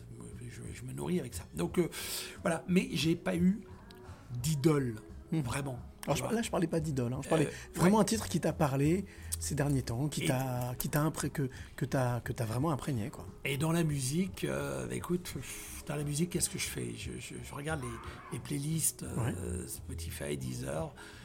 Je regarde parfois dans les nouveautés, Mhm. j'écoute les podcasts, je découvre des trucs avec, euh, avec toi, notamment dans, dans- dans tes podcasts, parce que tu as toujours des sélections sympas. Je dis, tiens, ça c'est quoi? Et puis, je, je Shazam, j'entends un truc, je Shazam, hop, je me le mets sur mes playlists, Mhm. mais j'écoute tellement de choses. Bien sûr. euh, euh, C'est mêlé dans la masse, ouais. différentes et en même temps j'ai tellement de moments de silence c'est-à-dire quand je quand j'essaye de travailler je suis focus donc je travaille beaucoup tous les jours. Euh, j'essaye, ça c'est quelque chose que j'essaie de, de m'imposer, de travailler, vraiment focus. Donc je débranche mon téléphone euh, Hmm. ou je le mets loin, je mets pas de musique et j'essaye euh, d'être deep work. Concentré. Voilà, concentré. Donc pendant ce temps-là, j'écoute pas de musique. Donc ça laisse peu de temps en fait pour écouter Bien de la musique, Hmm. mais j'ai besoin et quand je suis en voiture, euh, j'écoute. C'est détente en fait. Tu, voilà. tu fais pas attention, c'est tu te nourris euh, de, de ce flux musical qui. Pour moi, le meilleur moyen, le meilleur euh, moment pour écouter de la musique, mais j'ai plus de voiture, c'est de rouler la nuit euh, avec une bonne playlist et d'engloutir des kilomètres. Là, je me régale. Mm. Là, j'écoute vraiment la musique et je me régale. Allez Laurent, dernière question. Ou plutôt, non, je vais te demander un peu d'imagination. Tout à l'heure, on est parti faire un voyage. Ouais. Avec la fameuse DeLorean, DeLorean de Marty McFly et du Doc. On s'est retrouvé à Blois, on s'est retrouvé quelque part. Moi, je pensais que c'était euh, la brousse, mais en fait, on s'est retrouvé euh, à, une autre, à un autre endroit. On a parlé de ce petit garçon, ce petit Laurent qu'on a rencontré. Alors, imagine que ce petit garçon, en fait, nous a retrouvés. Donc ça veut dire que là, il rentre. Il fait exactement le même passage qu'on a fait tout à l'heure. Il rentre, il monte les escaliers, il pousse la porte. Bonjour monsieur, non, je viens rejoindre des personnes. Il vient, il prend, voilà, sur le pouf, il s'assied là. Salut mec. Salut petit mec. Voilà. Qu'est-ce que tu as envie de lui dire à, à ce petit Laurent de 6-8 ans qu'on a vu tout à l'heure? Qu'est-ce que qu'est-ce que tu as envie de lui Que- tout de suite? que je le trouve adorable. Je, re- je regarde les, les- les- les photos, mais franchement, je, je te jure, alors, autant, autant maintenant, euh, non, mais avant, je, je- je vois ce, ce- cette, petite, cette petite gueule là, et franchement, j'adore. Et il y a une photo que ma mère m'a montrée, et, et elle me dit. Je t'ai rêvé comme ça, exactement. C'est cette Mhm. photo-là, je t'ai rêvé comme ça. Et cette photo-là, je, je- je l'adore. Euh, Qu'est-ce que je lui dirais à ce petit Ouais, bonhomme? Je bah lui oui. dirais, euh, je lui dirais euh, ce que j'ai dit un petit peu en substance euh, tout à l'heure. Ne laisse jamais quiconque briser tes rêves. On me les a brisés, ces rêves. À 19 ans, on m'a cassé. Il y a un mec qui m'a cassé, cassé, cassé en deux. Il m'a plié. J'ai mis longtemps, longtemps, longtemps avant de, de- de me. de- Je parle encore de lui des années après. Ne laisse jamais personne faire ça. Sois fort, évite ces gens-là et suis ta voix. Bordel, suis ta voix. Voix pas VOX et VOIE, les Ouais. deux. Hmm. c'est toi qui es maître de ton destin, pas les autres. Ne laisse jamais les gens penser pour toi. Pense avec ta tête. Vis la vie que tu as envie de mener en assumant tes responsabilités, Mhm. en les faisant pas porter aux autres. Mais euh, voilà, vis ta vie telle que tu la rêves, même si euh, à un moment donné, bah, ton rêve est cassé, mais c'est toi qui Qui aura choisi. C'est toi qui auras choisi cette destination, cette voie, et, euh, et- et voilà, ça c'est hyper important. Et puis, ouais, mentorise. J'ai bien compris que c'était quelque chose que, Ouais, que tu ouais, regrettes. ouais. trouve-toi, trouve-toi euh, quelqu'un qui, qui va, qui va, qui va t'épauler, qui va te comprendre, qui Accélérer, va te, ouais, qui va te diriger, qui va accélérer ta progression euh, dans la vie. Ouais. Eh ben écoute, voilà. Le message est passé. Un autre truc aussi. Ouais. N'oublie jamais la gratitude. N'oublie jamais de dire merci. Ça, c'est hyper important. Parfois, j'ai l'impression, j'ai- l'impression d'être Drucker. Tu sais, je, re- je revois des, des vidéos ou des, ou, ou des discours euh, qui avaient été filmés. euh, je dis merci, merci, merci, merci. Je dis putain, on dirait Michel Drucker, mais je comprends maintenant. Et, Merci. Et, et ouais, et je m'en fous. Merci, merci. Ju- Juste pour la, tu couperas où tu veux. Juste pour la, pour, pour la petite idée, euh, enfin la, petite idée des- qui se cache derrière ce que je dis. Il y a un type qui m'a aidé un jour. J'avais Mhm. 19 ans. Mhm. C'était à la Réunion. C'était justement le, le Michel Drucker de la Réunion à l'époque, qui travaillait sur RFO, André Maurice. Et euh, bon, le mec, il, ok, il m'a filé un coup de main, mais et des années après, ce gars est devenu un peu mon correspondant. Il m'envoyait les nouvelles quand j'avais mon magazine de nuit euh, Nightlife. Il m'envoyait les nouvelles de la Réunion. Il a toujours été là, il a toujours été présent. Et je voulais, je rêvais, je rêvais de retourner à la Réunion. Pas pour la Réunion, je, en elle-même, l'île en elle-même. Je rêvais de revoir ce mec et de lui dire merci, Merci. Mm. les yeux dans les yeux. Va savoir, mais ça m'a jamais lâché. Des années après. Et puis, euh, il y a eu des occasions avortées. Et puis un jour, j'ai l'occasion de retourner à La Réunion avec Coé pour un, un festival euh, Mmh. musical. Et je vais là-bas. Et la première chose, on est, euh, on est, euh, on nous dit, bon, avant d'aller à votre hôtel, on fait une escale à RFO. Je dis, ouais, ouais, RFO, ouais, chouette. chouette. Je vais peut-être voir mon pote là-bas, peut-être. Il s'était passé plus de 25 ans, tu vois. Mmh, mmh. Et la première des choses fait en arrivant, je demande s'il est là.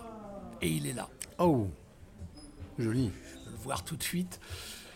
J'ai le voyage dans les pattes et tout, je veux le voir tout de suite. Et je le vois et je, je- je- je lui fais un hug et je lui dis merci, merci, merci, merci. Et il me regarde et il comprend pas. Il dit mais Ça va, tu vas bien? il donne de la drogue dans l'avion ou... Euh, Il me dit, mais pourquoi tu me dis merci? Je dis, parce que ça fait plus de 25 ans que je rêve de ça. Et puis, euh, je pense que si j'ai fait cette partie de chemin, euh, si j'en suis là aujourd'hui, enfin, je suis pas très haut, mais si- si j'ai accédé à certains trucs, c'est que quelque part, tu as été l'élément déclencheur, c'est que quelque part, tu as permis ça, c'est que quelque part, tu as été l'étincelle qui m'a euh, amené à ça. Tu te rappelles que voilà, j'avais 19 ans, j'étais pas connu, tu m'as fait faire ma première couve de Télé 7 jours, tu m'as fait faire mes premiers articles, tu m'as tu m'as placé dans une radio qui me correspondait mieux que RFO parce que c'était la radio branchée du moment, etc. etc. Tu tout ça, c'est grâce à toi. Et voilà, je voulais juste te dire euh, merci pour ça. Et euh, il n'y a pas longtemps, j'ai essayé de le, joindre. Je voulais lui redire, re remercie, mais là j'ai perdu sa trace et je pense qu'il n'est plus trop trop en forme maintenant pour recevoir ce genre de choses. Mais, euh, voilà. En tout cas, c'est ça, la gratitude et redistribuer un petit peu euh, ce qu'on t'a donné. Eh bien écoute, ça va être à mon tour de te dire merci, merci, merci d'avoir participé à ce podcast, d'avoir participé à ces deux heures de podcast. On a passé deux heures ensemble, ce qui est juste génial. C'est le podcast le plus long que j'ai fait. Mais alors je sais qu'il y a beaucoup, plein de personnes qui vont être contentes parce qu'ils me disent pourquoi tu fais pas plus long? Voilà, bah là au Mais moins ouais, mais on je, a fait je- plus long. je- je fais beaucoup de digressions. Mais pas c'est très bien, est J'ai pas pour le ça, hein. sens, j'ai pas le, la synthèse, le sens de la synthèse. Oui, mais je te Ça, rassure. J'adorerais avoir ça. Oui, mais je te, je te rassure, ici on n'est pas là pour avoir la synthèse ou pour faire des économies, on est là pour dire ce qu'on a envie de dire et tu as dit énormément de choses. Je terminerai par un merci parce que Bien je- sûr, merci à toi parce que ce que tu fais, c'est extrêmement important de passer les messages comme tu le fais. Tu le fais brillamment d'ailleurs. C'est- vraiment fluide, limpide. Euh, et ce qu'il en ressort de chacun des podcasts que j'ai écoutés, à chaque fois je pioche un peu Mm. et je trouve que les gens. euh, je te disais que moi j'avais un peu le, le syndrome de l'imposteur Oui, tout à par fait, rapport à ça parce que ouais. j'ai pas l'impression euh, d'être à la hauteur de ces gens que tu interviews parce que je trouve que euh, euh, si il y a des gens lambda, il y a des gens plus connus, mais je trouve que les messages sont toujours très très forts. Donc ça, merci parce que l'écoute, l'écoute aujourd'hui, c'est quelque chose qui se perd. On a des animateurs, on a des journalistes, on a des gens qui veulent se mettre en avant, qui Mhm. sont toujours là pour moi je, moi je, moi je, moi je, et qui euh, n'écoutent pas. Et en fait, dans l'écoute, les meilleures interviews sont celles où, où tu écoutes, où tu parles pas. Ah, Non, c'est sûr, c'est la planche du surfeur et on se met Ouais, sur la vague. Mais ça, c'est et voilà. une, c'est une telle qualité euh, qui se perd aujourd'hui, donc merci pour ça. Merci Laurent, merci d'avoir participé à ce 11e, 111e podcast. Oui, tu voulais me dire encore, encore, encore un petit truc, non, non, ça- Tu regardes à l'horizon? Non, non, mais c'est le Drucker Show. Merci, merci, merci. Non, je te- non franchement, je te Moi je te remercie, mais moi aussi je te remercie. Et tu vas voir, on n'a pas fini avec le merci. Ça va aller jusqu'au bout. Allez, bah en tout cas, ça y est, ce podcast est terminé. 111e épisode. C'était à Paris, j'étais à Paris, dans le 8e arrondissement. Euh, et puis, bien entendu, à la rencontre de mon invité, euh, Laurent Le Pape, avec qui on a passé deux heures juste magiques. Et là, je te le confirme, t'as pas juste fait du bullshit ou raconté des. Non. Il y a eu énormément de moments, énormément de clés. Et non, le syndrome de l'imposteur, on est d'accord On se fait une promesse, tu l'oublies maintenant. Ouais, on le met de côté. ouais, Merci à toi qui a écouté ce podcast. Comme je te l'ai dit euh, en intro, bien n'hésite pas à le partager.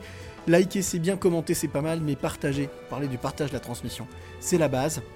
Donc n'hésite pas à le partager si toi, euh, qui es artiste, auteur, compositeur, interprète, tu veux justement aussi que je mette en avant bien l'un de tes titres, n'hésite pas, envoie-moi ça à lespasseurs de clés avec un s gmail.com, lespasseurs de clés euh, avec un s gmail.com. Et puis bien entendu, on se retrouve, on continue les amis, c'est pas fini. On est à plus de 600 clés distribuées, mais on va pas s'arrêter en si bon chemin. Euh, on va continuer, continuer, continuer. Il y a, je crois, 8 milliards d'êtres humains sur Terre, donc ça fait pas mal de clés, pas mal de rencontres. Bien entendu, on se retrouve très, très, très vite pour un nouvel épisode. Et euh, tu vas voir, Laurent, c'est pas fini. C'est pas fini parce que justement, c'est toujours ce que je dis. euh, on se retrouve très, très vite. Mais euh, d'ici là, d'ici là, n'oublie jamais de dire. Merci.